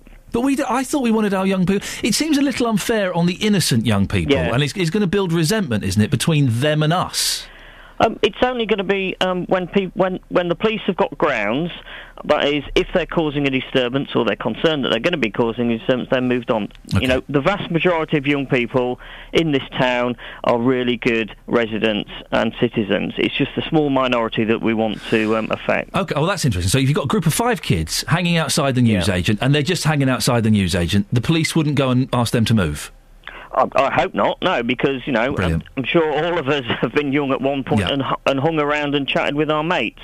It's not aimed at all young people. It's aimed at those that are causing harassment and hassle to um, you know other residents of the town. Uh, Richard, I appreciate your time. Thank you for clearing that up. We, we, will keep an eye on that, I suppose. Richard uh, Henry there, the uh, Labour councillor, executive member for Safer and Stronger Communities at Stevenage Borough Council. If what he said is accurate, then that's great. If, you know, if you're a group of five kids outside um, the, the news agents or outside your, your uh, Spar, do you still get? I keep saying Spar. I don't think you get Spar anymore. 7-Eleven. That's what you get these days, isn't it? Uh, if, you, if you've three, four, five, six kids, just kids, 16, 17, 18 year olds, listen to me, Grandad, stood outside um, the the 7 Eleven, you won't get moved on. You'll, you'll be allowed to do that. Can we keep an eye on that and make sure that's the case? I think we need to, uh, to investigate that. But Richard, thank you for clearing that up. 8.29, let's get the travel. Travel news for beds, cards, and Bucks. BBC Three Counties Radio. Not a good morning for the M25. If you're making a clockwise journey, there are problems round in Essex. Beyond the M11 toward the A12 at junction 28, an overturned vehicle being recovered now, but that's causing queues all the way back to Enfield at junction 25 and delays of around an hour. Anti clockwise, they've closed off a lane again through the roadworks so they can finish to recover the broken down lorry between Enfield and Potters Bar. That's delayed all the way back into Essex, so very slow going. Further around anti-clockwise, Chorleywood to the M40 is busy, and through Watford, delays along the Eastbury Road because of a traffic light failure at the junction with Deacons Hill and Oxhey Road. To the A1, and you've still got slow-moving traffic at the Black Cat roundabout. We had a breakdown earlier, that's been moved, but it's still slow. Through Biggleswade, a bit busy, but the accident is now gone between Biggleswade North and South. The A1M looking slow past Hitchin towards Stevenage, and into London, the A1 in Borehamwood is queuing on the camera Stirling Corner to Mill Hill Circus. It's stop-start on the M1 as you go from Luton toward Redbourn. The A10 is extra busy because of all the M25 problems as you go through Cheshunt down toward the M25. And on the trains, disruption for London Midland. This is because of overhead wire problems Northampton to Milton Keynes Central. Delays of up to half an hour are possible, also affecting some Virgin train services. Adam Glynn, BBC Three Counties Radio. Adam, can I just say, on behalf of everybody working here at BBC Three Counties, well, not everybody actually, on behalf of several people, on behalf of a handful, let me just speak for myself. It, has been a real pleasure working with you, mate. Thank you so much for everything you've done, and I wish you the, the very best of luck with whatever you choose to do next. Thank you. I'll see you in 15 minutes. Thank you very much. What? Across beds, Herts, and Bucks. This is BBC Three Counties Radio.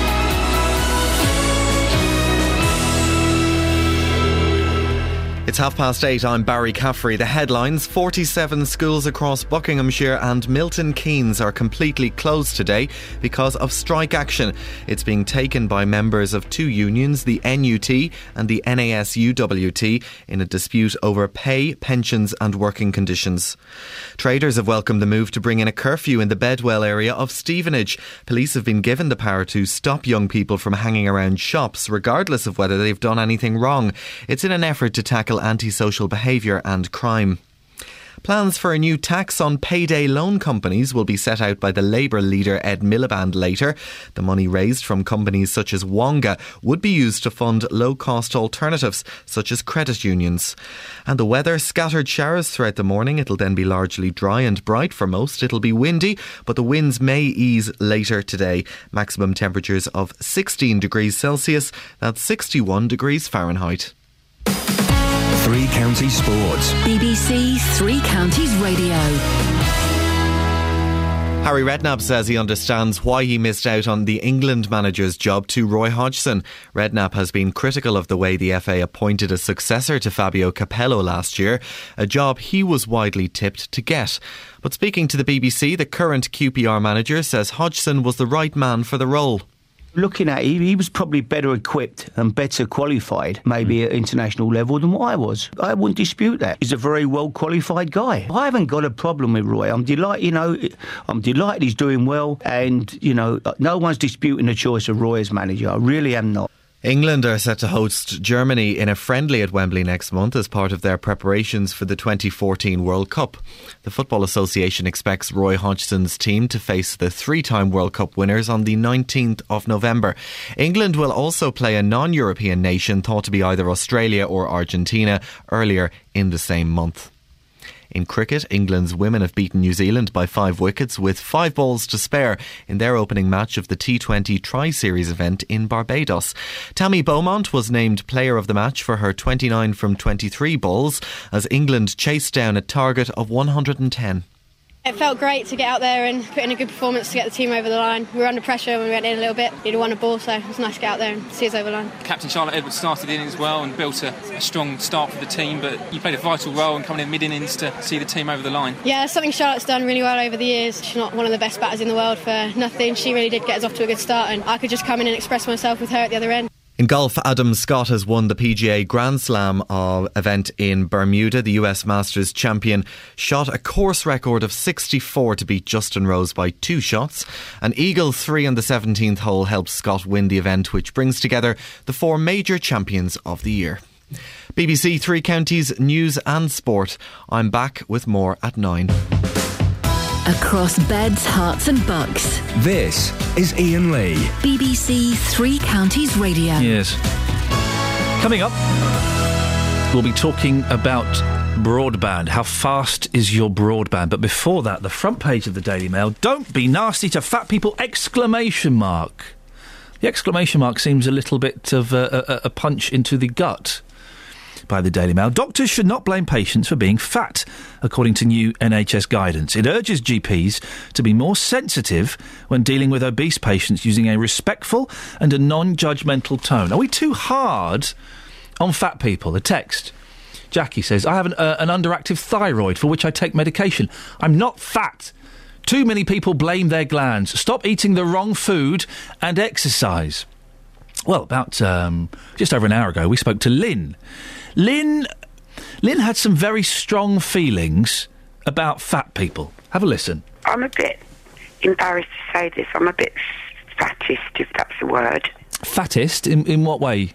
I find enormously fat people a bit repulsive. Why? I don't know. I think it's it's like a bit like Justin was saying. I mean, I smoke, so if I die of lung cancer, that's my fault. Yeah. And I know some people have medical conditions. Yeah. But you sometimes see people and they're just absolutely huge, especially in the supermarkets. And then you look in their trolleys, and it's full of just rubbish. Lynn spoke very honestly and very openly. She was repulsed by fat people. Now, a little bit harsh, perhaps, but that's her speaking her truth. Mick called in uh, shortly after and was uh, was was not very happy. That Mickey is a big lad. He's fifty-two. He's five foot four. He's got a thirty-eight inch waist. Ow, that's big. He blames it on uh, giving up smoking. Now, some people do have a food addiction. And I know that some of you are scoffing at this as you eat your crunchy nut cornflakes, but some people do have a food addiction. It's the same as uh, a drug addiction, alcohol addiction, gambling addiction. It's, it's to take yourself out of yourself and uh, uh, cover low self esteem, all kinds of issues. So they eat to feel better. They feel shameful and guilt about eating, so they eat more to feel better. It's a, it's a cycle. So for those people, it's a different thing. But for, but for some people, it is. It's just laziness. Is that the right word? Stupidity, ignorance. The thing I hate, thing I really hate, and I do. I, this I haven't got a problem with fat people at all. Of I. You know, do what you want to do. I do have a problem with fat kids. I do have a problem when you see a three-year-old, a six-year-old, who's fat. And what a surprise! Generally, generally, their parents are quite fat. I do have a problem when it's passed down to kids. As an adult, yeah, do what you want. I'm not really that fussed. But when you're passing it down to your children, that's when I have a real problem. 08459 455 555. Are we too h- harsh, too nasty to fat people, or do we need to speak a little bit more openly? I've never been fat. I've never ever been fat. I've always been skinny, not as skinny as I used to be, but I've always been slim. So I need your stories on this. I need you to tell me about this one. If you are big, if you've been big, if you, you have strong opinions on big people, 08459 455 555. And do we need to be a bit harsher when it's kids that are fat? Do we need to take the parents to one side and say, hey, come on, don't pass your problems down to the next generation? You can break this chain here. 08459 455 555. Now, uh, some of the teachers in Buckinghamshire are on strike. They're arguing over pensions and pay and things like that. Um, Ian's in Sheffield. Good morning, Ian. Good morning, Iain. How you doing? Yeah, I'm all right, thank you, mate. What, what do you think about these teachers that are on strike today? I said stop whinging. Um, if I had as much holiday as they had, then it, it, it'd be lovely. They work from what, not, eight o'clock, half eight, through till about half three quarters to four, four o'clock, and they have three weeks off at Christmas and six weeks off in summer and two weeks off at Easter and t- is it two or four half terms a year, and they still moan. Their workload's too much. I'll be working from six o'clock through till six o'clock today. You don't hear me moaning and going on strike. But teachers, Ian, they don't they don't start school at eight thirty and finish at half past three, do they? They they get there, you know, early to prepare. They often stay behind late. They take their work home with them. Really? Do they? A little bit, a little bit of marking here and there. They get in. My, I, I had a teacher at, at, at my school that used to turn up the kids at the same time as the kids. They don't turn up. They'll have you say that they. They'll have you believe that they turn up at half seven and, and they get home at six o'clock and then start marking through till ten o'clock. Absolute rubbish. It doesn't happen at all. So what, what do you what what do you think about them uh, striking today then, Ian? I think they should get back in the classroom and stop depriving the kids of an education and stop costing all these parents that are innocent all this money for childcare and having to have days off work. Ian, thank you very much indeed. Ian, strong views on teaching. If you want to have your say on that, you're more than welcome. 08459 455 555. I suspect the last 20 minutes of the show are going to be feisty, indeed fiery. Um, on the subject of fat people, Dave's in Luton. Good morning, Dave. Good morning, Iain. Dave, what would you like to say? The people I call fat is to see their stomach sticking out, hanging down to their knees, over their belts. That's what I call fat people. Well, you've just reminded me of what, one of the worst things you can see. Okay, I like a little bit of uh, midriff, a little bit of tummy showing uh, Yeah, in I the summer. you're gonna say, But you yeah. see, you, when you see fat women wearing those crop tops and their fat bellies are still. Oh f- no, no, no, no, it- no. it- well, it's exactly the same as the men, isn't it? When you see them, the, the guts sticking right over the belt down to the knee. But can I just say, can I, can I just flag this up? I'm, I am not knocking fat people. I like a little bit of shape. I don't like these skinny women. I like a little bit of shape, but there's a time and a place. Well, that's right. But it's, now I've got this thing, as a gentleman said this morning to you, I've got this thing called irritable syndrome, Oh yes, which causes bloating. I know all about the IBS. Yes. Right. Now, I've got this bloating. I've got I know, this IBS and this bloating. Yes. Now, if you was to see me, I hope you wouldn't say I was fat. Well, if you if you looked fat, I, I would probably think it. Well, then I'll put you on the floor. Sorry. what and sit on me? Yeah. You could do that if you were fat. But when I was at school, I was always known as Porky. Because I was a tubby boy. Hmm. And how did and being serious now, Dave? How did that make you feel? Great, because we all had nicknames. Right. Porky, skinny, um, overweight. We used to have names for people. But when I left school and went off to work, all my flab went. Yeah. Now, I've got this arthritis. Now, I have to walk. Yes. So, so I don't seize up. Yeah. Now, that's the Wish reason your mouth why... would seize up. Huh? Excuse me. Sorry? Excuse me. Pardon? Excuse me, what did you just say? Hang on a second. I'm just being handed a piece of paper by producer Catherine. Hang on a second. Uh, Iain. Catherine, Catherine didn't say that. No, Iain. It's, this piece of paper says, uh, Iain, No, this you- is the Dave that you've banned several times. Dave, is that true? No. Go away. Uh, James is in Luton. Morning, James. Yeah, yeah, yeah, hello, mate. What I want to say is, why is everything uh, geared to uh, fat people these days? Right. What do you mean? I, right, I'm skinny. I can eat what I like. I can't put any weight on. Yeah. Right. But if I go shopping, I go to the supermarkets. All I can buy is low calorie this, fat removed this, sugar taken out that. Yeah. Everything's geared to fat people. Why are fat people trying to rule the world? Because they're fat.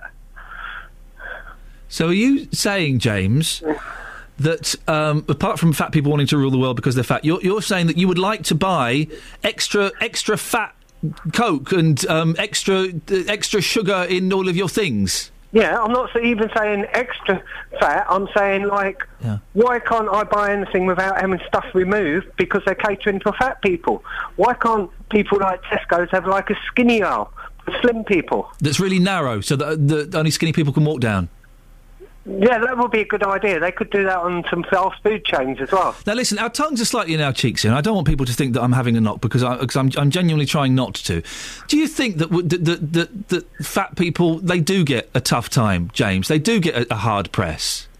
Uh, I I don't think particularly they get a hard press, but sometimes, especially in Luton, when you walk round, they're not exactly doing themselves any favours. What do you mean by that?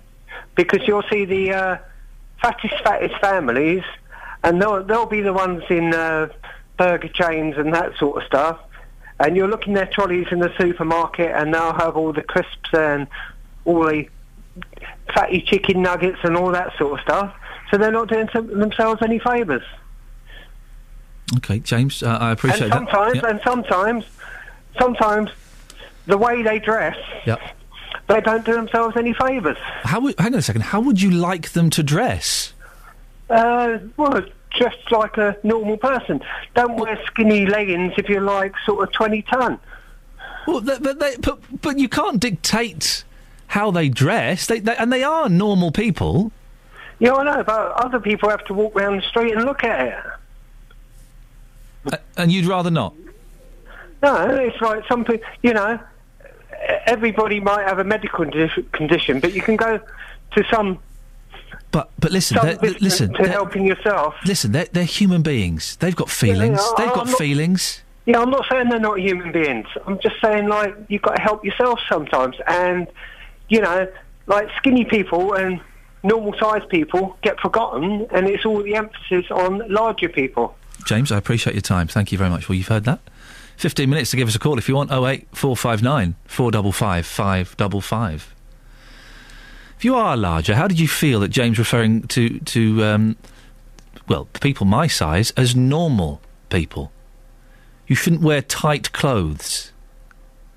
Does that hurt? Honestly, when we spoke to Mick earlier on, he's a big lad, and he said he was happy with the way he was, and I have to take his, take him at face value. If that's what he says, I have to go along with that. I suspect there's there's a bit more to it than that, but I have to go along with that. When you hear things, hear calls like James, how does that make you feel as a larger person? Travel news for beds, cards, and Bucks. BBC Three Counties Radio.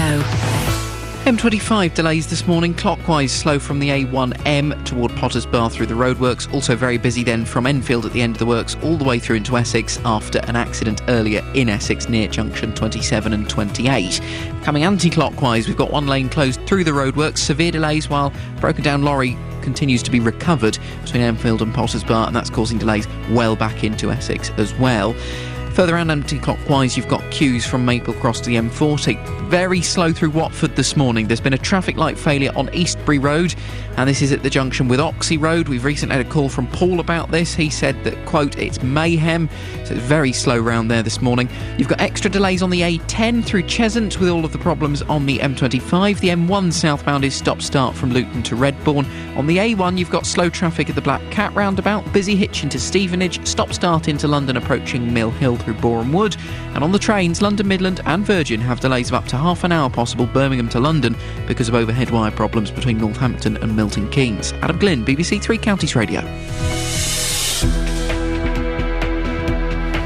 Thank you, Adam. 8.47. It's Thursday, the 17th of October. I'm Iain Lee. These are your headlines on BBC Three Counties Radio. Schools across Milton Keynes and Buckinghamshire are being affected by strike action today. A Bucks Housing Association is being accused of concealing the true cost of the so-called bedroom tax. Coming up in the last 15 minutes of the show, fat people and teachers. 08459 455 555. Before that, let's get the weather with Elizabeth Rizzini. Beds, Herts and Bucks weather. BBC Three Counties Radio. Hello, very good morning to you. Well, it's a pretty nice day outside. We'll continue to see the good spells of sunshine last into the afternoon. The cloud coming and going at times. Most places across the three counties are going to stay dry. What we might just see is perhaps one or two showers pop up here and there into the afternoon. So take your brolly just to be sure. But I think most places are going to stay dry. It's been a mild start and it will continue to feel mild into the afternoon too, with highs of 16 or 17 degrees quite widely. That's 63 in Fahrenheit. Overnight tonight, we'll see clear skies, light winds. We're likely to see a good few mist and fog patches develop to develop into tomorrow morning. So poor visibility for tomorrow morning's rush hour. Temperatures overnight down to 10 or 11 degrees Celsius. It's going to stay reasonably mild for the next couple of days or so. Expect to see some outbreaks of rain though by the time we get to tomorrow afternoon. That's the forecast. Thank you very much. The bugles sounded and we made the charge. 100 years ago, stories began. Suddenly, everybody's sons and brothers and husbands were soldiers. But never ended. They came down like. That was the noise the bullets made as they came down. If you've got a World War One connection, we want to hear it. Machine gun bullets peppered round us, and they came at us almost like hailstones. Email 3cr at bbc.co.uk. The idea was that the women were to take over and free men for other jobs. And help BBC Three Counties Radio tell your story. In the twinkle of an eye, I was the only one left alive out of 400. Now, uh, teachers are on strike in Buckinghamshire, particularly Milton Keynes. It's affected there, but it's all across Buckinghamshire. We, uh, we spoke to uh, a member of the union who said it's the fault of the government. Well, I think it was Ian who called in who um, said that these teachers have it easy. They start they start work at eight thirty. They finish at four. They get three weeks off at Christmas, six weeks off in the summer. Well, is it really like that, Dave's in Baldock? Dave, is it really that easy for a teacher? Um, no, I think he needs to get a life like a lot of parents. Unfortunately, they are very much. Uh, if they actually put more time into their kids, then maybe uh, pa- uh, teachers wouldn't have to do so much time because they do a heck of a lot of hours. particularly prime, Okay, prime, uh, there's, there's a there's a there's a few things that have popped up here. What, what your wife's a teacher, is that correct? And you're not. No, I'm, I'm, I uh, obviously no, no, I wouldn't want to be either. No. Uh, well, so kind of tell me the, the extra hours that your wife puts in that the, perhaps people don't see. Well, it, Ian's right that they do go to school. They don't. They have to be there. They have to get. They have to be there by about eight o'clock at the earliest, like, and uh, they finish around about five o'clock. Then uh, they come home and having tea, getting showered, whatever. Some don't. Um, and they just sit and do uh, what they call what he calls marking, but it's far more detailed than that. And what are they doing? What, what are they doing throughout the summer holiday then? That that is a six week start, isn't it? Um, well, if you if you did seventy hours a week, which they're not all paid for, um, be honest. Um, uh, by the time you come around to the summer session, you'd be you'd be wanting a, a, quite a few weeks off. So six weeks they off. Don't get, they do get six weeks, but they, they spend. My wife spends about four days um, getting winding down, and then she goes in at least a week before new term to obviously get ready for the new. So five five in. weeks off. Yeah, correct. That's, sti- that's still not bad going. I'd love five weeks off in the summer, three weeks off at Christmas. Become a teacher then. Well, did you know what? It's on the list of things to do. Thank you very much, David. Uh, Nick's in Oxford. Morning, Nick. Morning, Nick. Uh, morning, sorry. Um, Oh, well, I'm I not love. Can I just say, cl- Nick? Can I just say that's not happened to me for ages. I love it when that happens. I love it when a caller calls up and says their name. It, it, Yeah, it, tickles me. So thank you for that. You've made my day. I'm not often a 3CR listener, that's why. Oh well, okay, well done. Well, here, that air caller Ian, there's one of those guys there who thinks that just because they're on strike and I can't strike, he resents them. He doesn't look at the issues. He doesn't read what it's all about. Yeah. And I'm not a teacher. I, I was a school parent, of course. I do take an ed- interest in education, and I fully support this teacher's action, mainly because it's their only course of action. Whenever teachers or anybody in the public sector take industrial action, it's not because they want to or it's for their own interests. It largely highlights problems in government public spending and government overall macroeconomic policy. It's the Well, it's well, uh, cuts everything. Yeah. Nick, th- th- they're not doing it to highlight um, the, the government policy. They are doing it for their own interests, aren't they? And for the Uh, interests no, of their no. colleagues. It, may seem. Uh, They're, they're the striking for their as if it- pensions. They're striking for their pensions, but why is that? Why is it? What, what's caused them to do that? It's it's the basic uh, attitude of the government, this this Tory-led government over education. They've always hated teachers. They've always hated anybody in the academia, simply because teachers and education teaches kids things. And I don't think it's going to upset the kids' education. I know. I, I'm from Norfolk actually. When the teachers were on strike out the other day, there were each children actually coming out on the picket lines with the teachers because they want to find out what it's all about. It's an education to find out why teachers want to strike and what's causing them to do it. So I refute your argument that it's solely about uh, pensions and their. They're not doing it to educate the children about strikes, Nick. They're doing it because they want a few more quid. I didn't say You said it was educational for the children because they go on the picket line. Well, they're not doing it directly to teach kids about why they're striking, but kids will ask questions. Kids grow up quick now. They want to know why kids. Uh, they want to know why people, and it's not just teachers. There's a lot, a lot of places in the public sector, the fire service, and everywhere else. The post office, they'll be out on strike next week. Why they're taking this action? They're going to ask questions of where the root cause is, and that is government economic policy. Nick, thank you very much. I know you're not a regular listener. I, hopefully, your call has encouraged you to become one. Thank you very much, sir. Oh eight four five nine four double five five double five.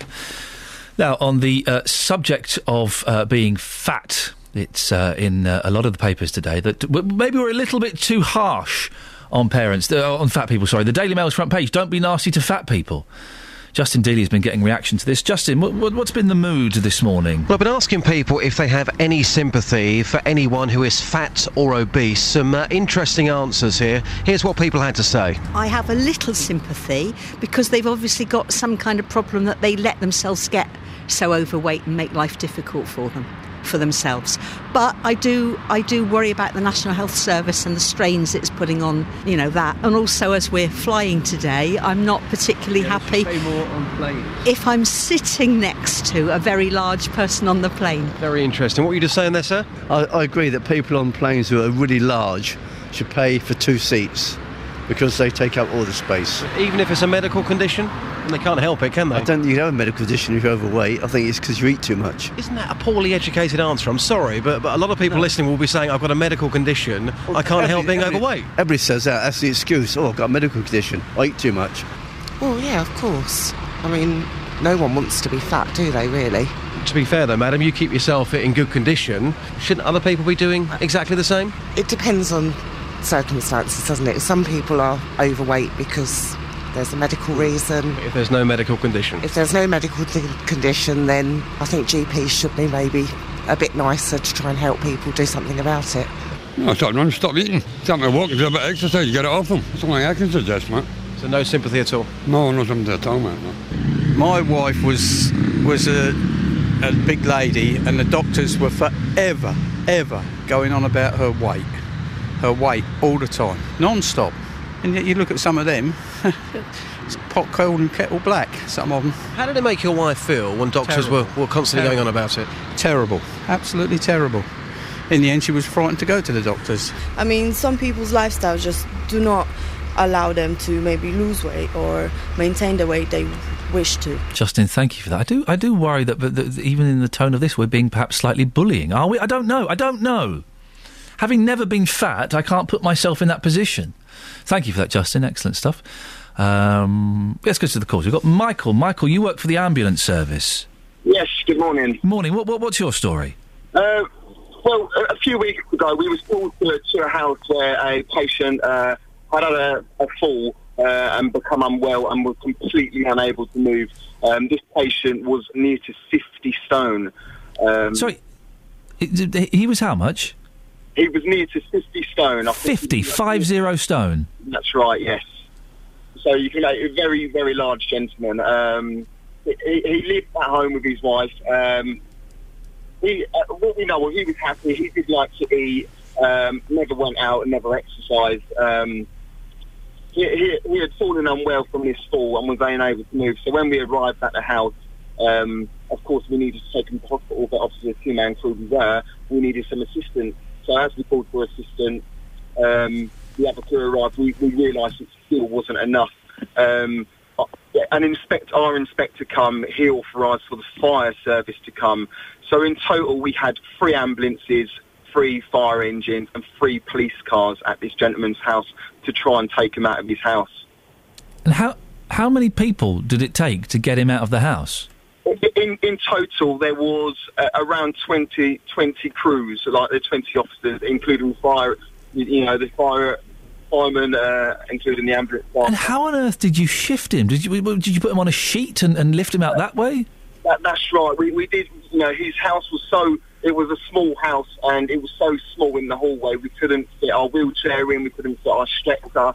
So the only alternative was to put him on uh, a, a bariatric sheet and basically drag him uh, out, out of his house. Um, for us to do this, it all took around three and a half hours from start to finish uh, of getting this patient out of the house. And did you did anyone say to Michael? I mean, obviously he knows. Did anyone say you're fat? You need to lose weight? Um, obviously, he knew, he knew he was Yeah. a bariatric. Uh, he knew he was a very big guy. You know, he did make the comment, obviously, don't break your back.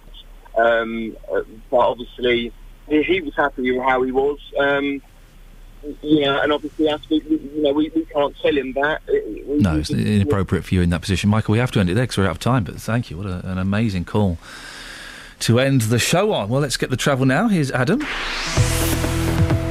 Travel news for beds, cards, and Bucks. BBC Three Counties Radio. Cheers, Iain. London Midland and Virgin trains running with some delays, possibly up to half an hour's worth, and it's because of overhead wire problems between Northampton and Milton Keynes Central. It'll be affecting trains up toward Birmingham and some services coming back down toward London.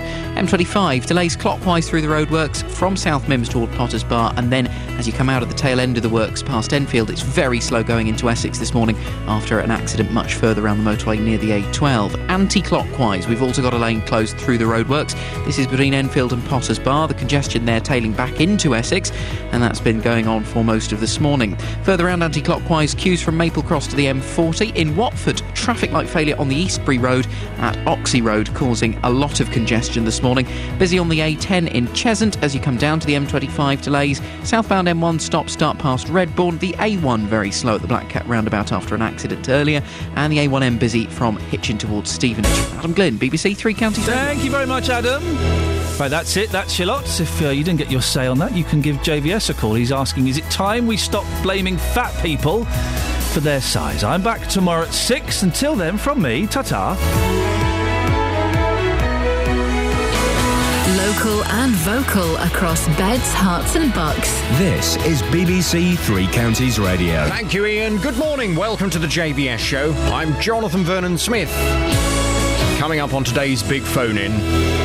Is it time we stopped